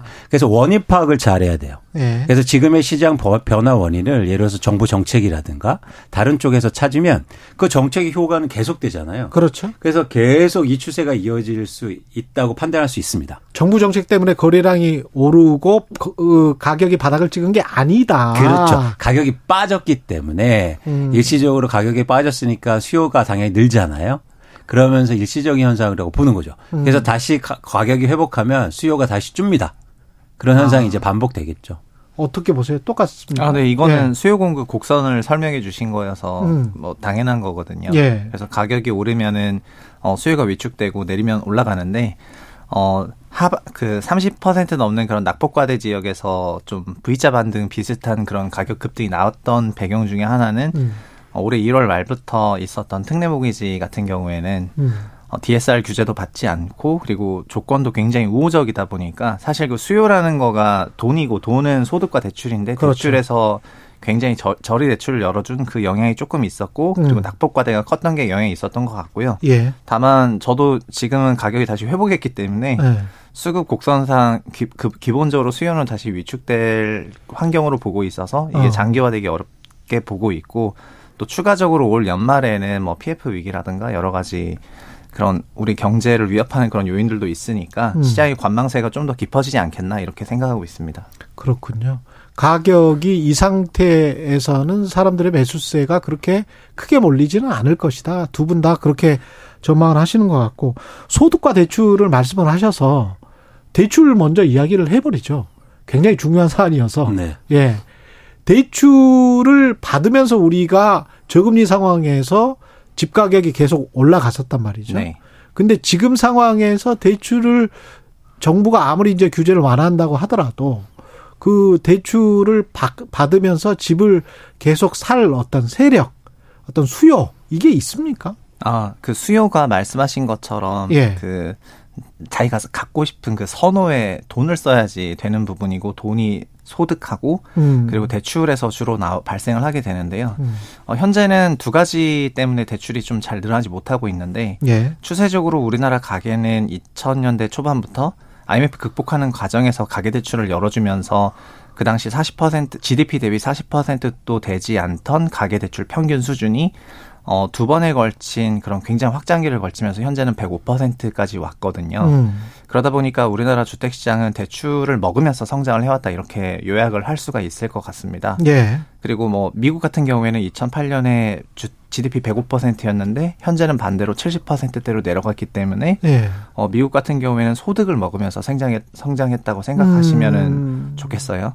그러다 보니까 우리나라 GDP 대출, 대비 100%가 넘는 문제 때문에 21년부터 대출 규제에 들어섰고 대출 규제를 하는 방식이 대출 증가율 규제가 아니라 상환을 기준으로 하는 DSR 규제다 보니까 예. 작년 같은 경우에는 대출 총액이 감소했는데도 불구하고 금리가 올라가니까 음. 상환 부담이 올라가면서 그렇지. DSR 기준이 지금 저- 전체 차주 기준으로 40.6%로 넘어버렸거든요. 어. 그러다 보니까 지금은 기술적으로 대출을 받기 어려운 상황이고요. 그리고 최 기자님이 말씀하신 것처럼 그럼 뭐 DSR 풀어주면 되는 거잖아요. 예. 그럼 DSR 예를 들면 50% 풀었을 때 가게가 바로 빌리겠느냐. 네. 그 부분은 소위 대출 태도인데 음. 대출에 대한 그런 태도는 또 비우호적인 것이 비호적이다. 왜냐하면은 지금 갚고 있어요, 사실은 사람들이. 네 맞습니다. 예. 특례론도 절반 이상을 갚고 있는데 음. 왜 비우호적이냐면은 가게는 자산을 취득하려면 그 자산 가격이 상승할 거라는 강한 근거가 필요한데 음. 현재는 그 근거는 마뜩히 잘 보이지는 않는 국면이고 어 35% 이상 낙폭과대 부동산은 이 싸다는 게 근거였던 거예요. 그런데 지금 다시 거기서 어느 정도 회복하다 보니까 앞으로의 불확실성을 생각하는 그런 부분이 대출 태도 부분에서 좋게 나타나지 않고 있어서 아마 DSR을 단기적으로 풀어준다 하더라도 증가하기 조금 어렵다고 그렇게 보고 있습니다. 이광수 위원은 앞으로의 변수는 뭐라고 생각하세요? 가장 큰 변수는? 그러니까 지금 시장은 안 좋은 상황 속에서 예. 향후에 저희가 변화를 읽는 건 가격이 다시 상승하거나 음. 아니면 거래량이 증가하는 걸 예측하는 거잖아요. 예. 그렇게 한국의 부동산 시장이 변화하려면 시장에 투자 수요가 들어와야 됩니다. 아. 투자 수요가 들어와야 거래량이 추세적으로 회복하고 거래량이 그러니까 가격이 상승할 수 있다는 거죠. 예. 근데 이 투자 수요는 뭐 최 대표님 말씀하신 것처럼 대출의 여건이라든가 그런 상황도 중요하지만 더 중요한 건 뭐냐면 가격 상승에 대한 기대감이에요. 예. 그래서 그렇죠. 가격 상승에 대한 기대감이 있을 때 투자 수요가 대거 들어올 수 있다는 거죠. 그런 관점에서 시간이 좀 필요하고요. 지금은 기대감이 없다. 예. 두 분은 그거는 공통점이네요. 그렇습니다. 예. 근데 그 기대감을 만드는 것 중에 한국에서 가장 중요한 게 뭐냐면 전세 가격입니다. 전세 가격이다. 네, 그렇죠. 그러니까 대부분 투자 목적으로 집을 살 때는 자기 돈으로 사지 않잖아요. 음. 자기 돈 플러스 그다음에 전세를 전세. 일종의 갭을 사용해서 쓰잖아요. 예. 그래서 예를 들어서 투자에 대한 기대감이 언제 생기느냐면 전세 가격이 상승할 때 기대감이 많이 생길 수 있어요. 왜냐하면 내가 들어가는 돈이 적기 때문에 그러네. 어, 기대 수익률이 올라가는 거죠. 음. 그렇죠. 예를 들어서 10% 똑같이 오른다고 기대해도 예. 내가 들어가는 어, 어떤 투자, 투하 자본이 예. 적게 되면 수익률이 올라가잖아요. 그렇죠. 그것처럼 사실은 전세 가격이 상승하면 기대 수익률이 상, 증가하게 되고 예. 그렇게 되면 투자 수요가 시장에 들어오게 됩니다. 이 10억짜리를 산다면 전세가 6억이면 6억일 때는 4억을 빌리거나 자기 돈을 투하해야 되는데 7억이나 8억이 되면 2억이나 3억만 투자하면 되니까. 그렇죠. 예. 그래서 과거에도 보면 한국에서 투- 투자 수요가 가장 언제 많이 들어오냐면 전세 가격이 상승할 때 들어와요. 아. 근데 흥미로운 현상은 뭐냐면 저희가 더 중요한 건 전세 매매 비율입니다. 음. 그러니까 무슨 얘기냐면 전세 매매 비율이 결국에는 상승할 때 투자 수요가 들어오는데 예. 전세 매매 비율이 상승하는 조건은 두 가지예요. 말씀하신 것처럼 전세 가격이 상승할 때나 음. 혹은 매매 가격이 가격이 떨어질 떨어질 때. 때도 들어옵니다. 그렇지. 그래서 지금의 굉장히 많은 전문가들이 음. 집을 언제 샀다냐, 살 때냐고 물어보면 음. 전세 가격이 오를 때라고 얘기하지만 음. 사실은 전세 가격이 정체돼 있는데도 예. 매매 가격이 떨어지면, 떨어지면. 투자 수요가 들어옵니다. 아. 그래서 지금 사실 그런 시점이 먼저 오게 될 거예요. 아. 예. 그래서 그런 시점을 저희가 이제 관심 있게 보는 거고 말씀드린 것처럼 한국은 전세 제도가 없어질 수 없기 때문에 계속 이런 투자 수요가 살아 있습니다. 음. 그래서 이런 투자 수요가 시장에 언제 유입되고 시장에 어떤 변화를 일으키는지를 관심 있게 여러분들이 보셔야 돼요. 그러니까 투자 수요 입장에서 봤을 때는 매매 가격이 떨어져서 전세가와 조금씩 더 붙어 있는 그 상황이 훨씬 더 선호가 된다. 예. 아니 좀 제가 부연을 하면은 음. 어 엄청 공감이 되는 얘기인데 예. 약간 오해로 들릴 수가 있어 가지고 예. 좀 설명드리면은 어 저희가 집을 우리가 집을 한 달 빌리는 데 들어가는 거를 월 월세라고 하잖아요. 그렇죠, 그렇죠. 1년 빌리면 연세고요. 예. 우리의 전세는 20년 빌리는 비용이거든요. 그래서 아, 전세는 그래요? 근거 없는 숫자가 아니고 예. 그 주택을 명목 기준 20년을 빌리는데 240개월 이상의 그 연 월세가 합쳐진 이상을 저희가 전세라고 불러요. 언제부터 240개월이 됐어요, 그게? 20년이에요. 아, 그래요? 예. 그거 아니, 그거 나는 그거 진짜 처음 처음, 들으셨어요? 예. 예. 만약에 그래서 월세가 월세가 거야? 100만 원이면은 예. 연세 1,200만 원이고 예. 그런 주택은 보통 전세가 2억 4천 정도 되고요. 예. 그리고 월세 200만 원 정도 되는 집은 전세가 보통 4억 8천 정도 되거든요. 이게 국룰이라고? 아, 그, 그래서 월세와 전세가 전환되는 전월세 전환율도 있지 않습니까? 예. 그 전월세 전환율이라는 것이 사실 역산하면 정확히 20년 아니고 5%일 때 20년인데 아니, 제가 그 말씀 드리는 거예요. 네. 좀 바뀌잖아. 시장 상황에 따라서 사실. 아, 아, 왜 전월세? 전환율도 그렇고 왜 우리가 아, 전월세 왜 이렇게 전환율은 이야기를 합니까? 전월세 전환율은 네. 당연히 달라지는데 예. 드리고 싶은 얘기는 예. 전월세 전환율은 기준금리 플러스 위험 예. 프리미엄이고 예. 결국 기준금리 따라가긴 하는데요. 예. 금리가 올라가면 올라가고 내려가면 내려가요. 음. 근데 월세와 전세는 전환이 되고 음. 그 전환되는 배율은 어, 정의상 20년 이상 임차료라는 부분이고요. 예. 매매는 뭐냐면은 어, 무제한 기간 동안의 임차료의 개념이거든요. 예. 그래서 전세가 올라간다는 거는 곧 사실은 월세가 올라간다는 것과 같고 그렇지. 월세가 올라간다는 말은 결국 주택의 사용 요금이 올라가는 건데 그렇죠. 매매는 무제한 기간의 사용 요금이기 때문에 음. 월세 전 이- 올라가는 기간에 어 펀더멘탈하게 가치 상승 요인이 발생하는 것은 맞죠. 음. 그래서 많은 부 많은 분들이 현재 하락기가 멈추려면은 음. 어, 전세가 하락이 멈춰야 된다 이런 얘기를 하는 이유가 예. 전세가가 하락한다는 거는 집을 빌리는 비용이 싸진다는 말이니까 예. 어, 결국 그 자산이 발생하는 현금 흐름도 총합이 내려간다는 말이 되어서 예. 이게 일단 바닥 찍는 걸 좀 봐야 될 것 같고 음. 매매가가 말씀하신 것처럼 먼저 더 빠져버리면은 네. 그러면은 임차료 대비해서 매매가가 낮아지니까 투자 수요가 유입될 만한 환경인 거는 맞는데요. 음. 어, 그럼에도 불구하고 일단 전세가가 더 빠져버리면 다시 또 매매가가 그렇지. 비싸지게 되니까 예. 어, 전세 가격이 즉 임차료가 하향 안정화되는 것이 가격 안정화에 매우 중요한 요인이 되겠습니다. 그 투자 수요나 특히 투자 수요보다는 뭐 지금 무주택 서민인데 어 그래도 조금 돈을 모아놨어요. 그래서 집을 사고 싶어. 근데 집 가격이 너무 높은 것 같아. 본인 입장에서는. 그래서 뭔가 집값의 타이밍을 잡고 있는 분들이 있을 것 같은데 그게 이제 아까 매매가가 떨어지거나 전세값이 올라가 가지고 그 갭이 줄어드는 그 상황이라 그랬잖아요. 그러면 정확히 매매가와 전세가가 몇 퍼센트 정도일 때 우리가 집값이 아마 상승 전환할 수도 있겠다. 뭐 어떤 기준을 정해야 될 것 같습니다. 그 시장을 대응할 때는 예. 절대 기준이 없습니다. 절대 기준은 그러니까 없다? 그때 때 경제 상황이 다- 다르고 음. 특히 부동산 같은 경우에 여러 가지 요소들이 영향을 미치기 때문에 예. 그래서 제가 전제 드린 건 뭐냐면 시장의 수요가 증가할 때 내 집 마련을 하셔야 되는 거예요. 음. 네. 그게 그 어떤 수요냐 투자 수요라는 거죠. 예. 근데 과거에 봤더니 그 투자 수요가 가장 많이 증가할 때가 아까처럼 전세 매매 비율이 상승할 때다라고 말씀드린 거지 음. 그게 절대 기준은 아니라는 겁니다. 절대 기준으로 60%다 70%다 이건 그렇죠. 그래서 가- 다시 돌아가면 뭐냐면 그러면 내 집 마련할 때는 언제냐면 제가 생각할 때는 추세적으로 거래량이 회복할 때예요. 추세적으로 거래량이 회복할 때 네. 다시 거래량으로 돌아가는 거군요. 그렇죠. 예. 그래서 그래서 이런 경우죠. 예를 들어서 전세 가격이 안 오르고 매매 가격이 안 떨어져도 음. 우리나라 1인당 GDP가 엄청나게 올라서 예. 갑자기 횡재를 맞아서 그러면 거래량이 증가하면서 회복할 수 있잖아요. 음. 근데 저희가 만약에 전세 가격만 보고 있었습니다. 전세 가격 오를 때 살 거야. 음. 그러면 그걸 놓친다는 거예요. 예. 그래서 그러니까 이런 부분에 대한 요건에서 고민도 하지만 결국에는 거래량이 굉장히 중요하다 라는 음. 말씀을 드리고 거래량 관점에서 여러분이 내 집 마련을 고민하셨으면 좋겠다는 말씀을 드리는 겁니다. 예. 네. 최상욱 대표님 덧- 덧붙이실 아, 네. 말씀이 그. 평균적으로 서울시 같은 경우에는 전월세 전환율이 장기적으로 55% 정도였고 예. 그리고 수도권은 지금 60에서 62% 정도 되거든요. 수도권과 네. 강역시가 어 다만 그 전세가율이라는 것도 사실 어 더 깊게 들어가면은 뭐 이 프로그램을 한 3시간 해야지 되는데 매매가와 전세가의 그 차이인 갭 가격 같은 경우에는 예. 그래서 그 배율을 물어보신 거잖아요. 그렇죠. 그렇죠. 갭 가격 같은 경우에는 사실은 어 다음 생애 주기 주택의 현금 흐름을 현가화한 것이거든요.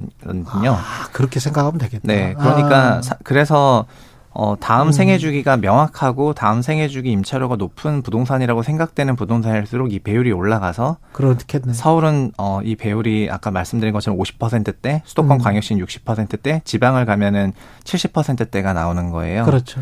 그러다 보니까는 그런 장기 평균이 있다는 거는 이제 말씀을 드리고 싶은데 음. 다만 어그그 퍼센트라는 게 부모 분자라는 게 있으니까 예. 전세가 매매가가 있는 것이고 그래서 매매가 조정이 있지 않은 지역에서 예.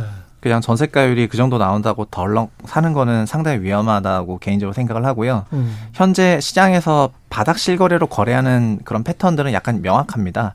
뭐냐면 작년에 지수 기준 22% 정도 하락을 했는데 보니까 30% 넘게 하락을 한 거예요. 음. 예를 들면 어떤 단지 실거래가가 그러면 그 아파트 실거래가가 정말 기계적으로 22% 맞춰서 올라오더라고요. 음. 그러면서 평균을 좀 맞춘 건데 반대로 작년 하반기에 거래가 없었다. 그런 아파트 단지 같은 경우에는 실거래 하락이 아직 기록이 안 된 상태여서 첫 번째 기록될 때 보면은 보통 20% 이상 하락돼서 거래가 되거든요. 그러다 보니까는 어, 전년비 그 코로나 이전 기간에 있었던 그 상승률을 다 반납하는 퍼센티지가 매매가 기준으로 25% 정도 되고 음. 연도별로 몇 퍼센트 정도 있는데 그래서 매매 전세 비율로 잡는 것도 좋지만 차라리 몇 년도 가격이라고 마음속에 있는 그런 숫자를 생각하시면서 거래하시는 게 좋을 수도 있겠습니다. 2010년 초 가격으로 돌아가면 나는 좀 살 법한 것 같다. 음. 2019년 초 가격으로 가면은 뭐 내 소득이랑 대출 봤을 때 좀 살 법한 것 같다. 음. 이런 식으로 생각하시면 좋을 것 같습니다. 저 계산을 제 저 식으로 해사, 해석을 하면 서울 같은 경우는 이제 50% 수도권 같은 경우는 60%라 그러지 않습니까? 전세가율이 그러면은 서울 같은 경우는 미래 성장 가능성을 더 높게 쳐주는 성장주. 그 다음에 수도권 같은 경우는 자산의 가치를 더 쳐주고 사용의 가, 사용 가치를 더 쳐주는 뭐 가치주. 뭐, 뭐, PBR이 좀 높은 주. 뭐, 이렇게. 아, 예, 예, 그 그렇게 실- 생각할 수도 있겠네요. 실제로 네. 어, 전월세 전환율이 네. 그 임대 임대 요구 수익률인데 네. 요구 수익률은 어, 결국 알짜 자산으로 갈수록 반대로 낮아지는 경향이 그러네. 있는데 지금 보니까. 어, 그래서 실제로 강남 같은 경우에는 어, 4%대 초반 그렇죠. 그리고 서울 일반 지역은 4% 중반 그리고 어. 경기도로 가면은 5%대가 나오고 지방으로 음. 가면은 6에서 7%가 그래서 나오니까 그렇구나. 이게 임대 수익률이랑도 똑같고요. 근데 이후에 이제 캐피탈 네. 게인 양도 차익을 더 얻을 수 있는 지역에 관한 거네요. 사실. 근데 이게 예. 예. 그러니까 전세 매매 비율에 대해서 음. 여러분들이 꼭 아셔야 될 건 뭐냐면 말씀하신 것처럼 서울이 낮죠. 예. 낮은 이유는 뭐냐면 전세를 끼고 어, 사는 갭 투자가 많기 때문이에요. 그러네. 예, 그러니까 뭐냐면 그러니까 갭 투자가 많으니까 어떻습니까? 전세 공급이 많죠. 음. 그러니까 그만큼 사실은 서울이나 수도권에는 지방보다 전세 공급이 굉장히 많아요. 투자자들이 많으니까. 그렇죠. 그러니까 전세 공급 수요보다도 전세 공급이 많아지니까 지방보다도 상대적으로 음. 전세 가격이 싸다고 느껴지는 거죠. 그래. 가격 대비해서. 예. 그런 사실은 수급에 대해서 여러분들이 깊게 고민하실 필요가 있어요. 근데 네. 물론 최 대표님이 이제 수치에 대해서 말씀드린 그런 기준도 굉장히 중요하지만 음. 그런 퍼센트나 기준들은 언제나 변할 수 있고 음. 어, 어떻게 이렇게, 이렇게 말씀드리면 그렇지만 그 상황에 따라서 계속 변할 수 있기 때문에 그 점에서 좀 아셔야 될 필요가 있다는 거죠. 예. 그리고 최상욱 대표가 올 여름 역전 역전세난이 아주 심할 것이다. 네. 부동산 시장을 부셔버릴 것이다. 아 제가 그렇게 세게 말했나요? 이거는 너무 세게 말씀하신 거 아니에요? 아, 저는 올해 네. 하반기가 역전세가 가장 심한 그런 기간이라고 생각은 하고요. 아 그래요? 어, 그거는 지난 2년 동안 우리나라 기준금리가 너무 크게 오르면서 음. 어, 시장 전월세 전환율도 급격하게 상승을 하고 있는 추세거든요. 예. 전월세 전환율이 올라가면서 동일한 월세라 하더라도 명목 전세 그 환산 전세 가액이 낮아지고 있기 때문에 음. 그 여기에 덧붙여서 최근 전세 사기라든가 이런 전세 기피 요인들도 많고 예. 그리고 종전에는 전세금의 어, 상당 부분을 저리로 빌릴 수 있다는 점에서 전세가 월세 대비 유리했던 점이 있었는데 예. 현재는 전세 대출 금리 자체도 높아지다 그렇죠. 보니까 음. 어 임차인 입장에서는 어차피 2년 또는 4년 살 건데 음. 20년 이상 임차료를 파킹할 필요는 없거든요.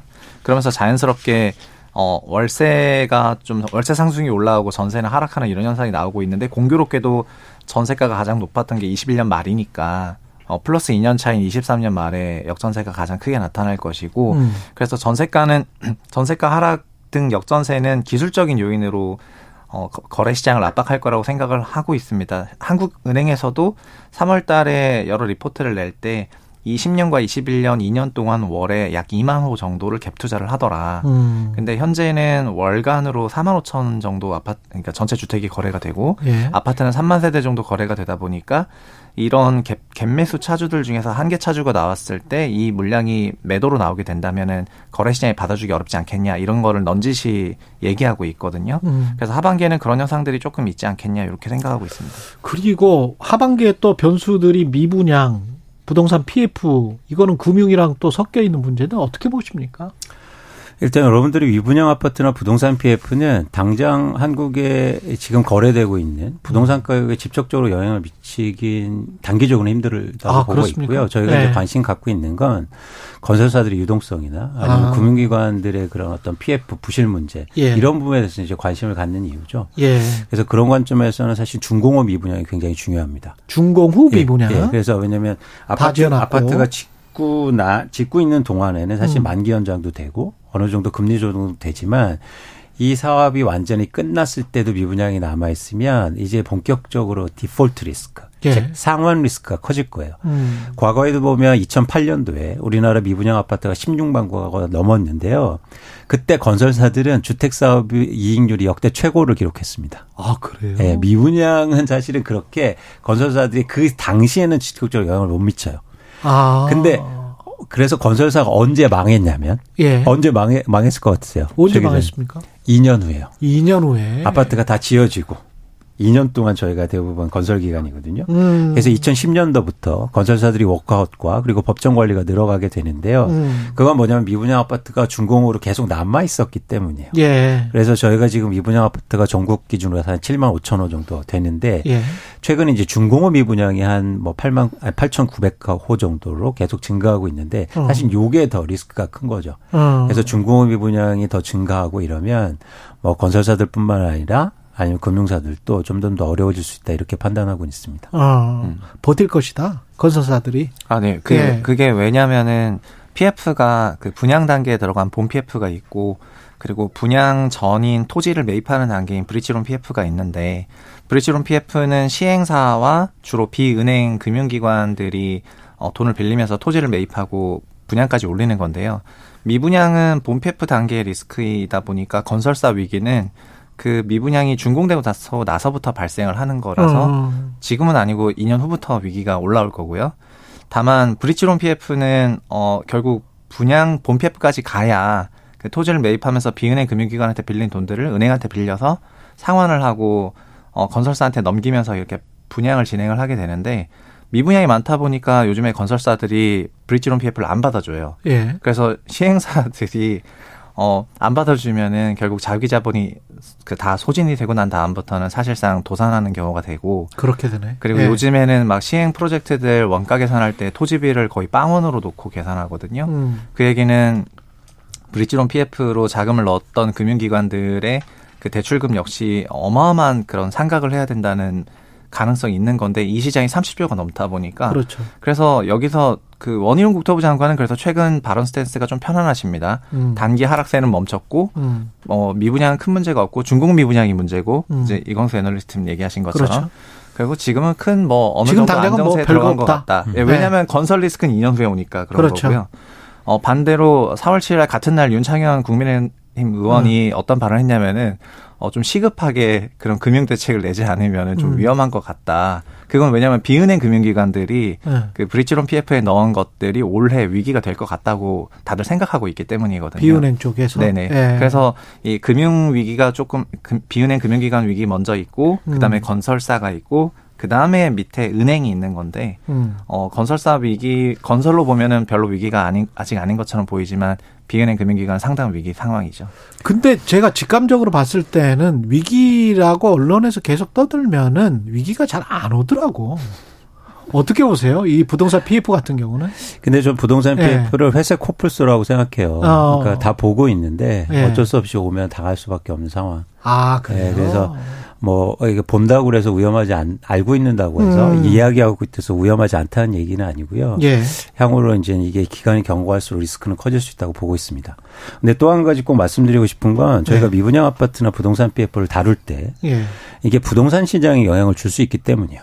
음. 장기적으로. 그렇죠. 무슨 얘기냐면 지금 이렇게 건설사들의 시행사들이 지금 단기적으로 어렵고 음. 어 그러면 뭐 경영상의 어려움을 겪으면 분양을 줄이고 있습니다. 그렇죠. 신규 아파트 분양을. 예. 그렇게 되면 예를 들어서 3, 4년 후나 5년 후에 입주 물량이 줄게 될 거예요. 또 그러면 그러면 이, 이게 임대차 시장에 또 영향을 미칠 거예요. 음. 이, 그러니까 입주 물량이 줄어들면 자연스럽게 전세 가격이 상승하게 돼 있습니다. 예. 그러면 전세 가격이 상승하면 또 시장에 갭 투자가 들어오잖아요. 음. 그러니까 이렇게 무한의 반복이 또 일어날 수 있다. 음. 그래서 이렇게 시장이 안 좋을 때 사실은 정부가 적극적으로 나서서 예를 들어서 부동산 PF의 부실을 막아주고 어떤 뭐 시스템. 리스크를 차단하는 것도 어. 중요하지만 예. 사실 장기적으로 부동산 시장의 안정을 위해서 음. 어, 적절한 공공주택의 확보라든가 팍팍 지어라. 예. 팍팍하지만 공공주택의 확보를 좀 노력하셨으면 좋겠다는 말씀을 꼭 드리고 싶습니다. 예. 예.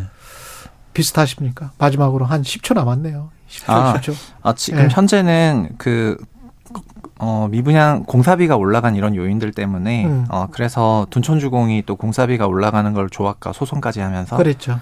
어, 실제로 올렸고 그래서 어. 전방위적으로 전국적으로 공사비 인상 압력이 음. 여러 사업 주체들한테 동시다발적으로 이루어지고 있긴 하거든요. 예. 그래서 이런 부분들도 어, 분양 주택 공급을 좀 억제하는 그런 요인들이 되고 그러네요. 있기는 하- 하고요. 예. 어, 이- 이게 시행이나 PF 리스크들이 좀 커질 만한 그런 요인이라고 볼 수 있을 것 같아서 좀 우려스러운 부분입니다. 여기까지 듣겠습니다. 이광수 미래에셋증권 수석연구위원 채상욱 커넥티드 그라운드 대표였습니다. 고맙습니다. 고맙습니다. 최경영의 최강시사였습니다. 내일 뵙겠습니다.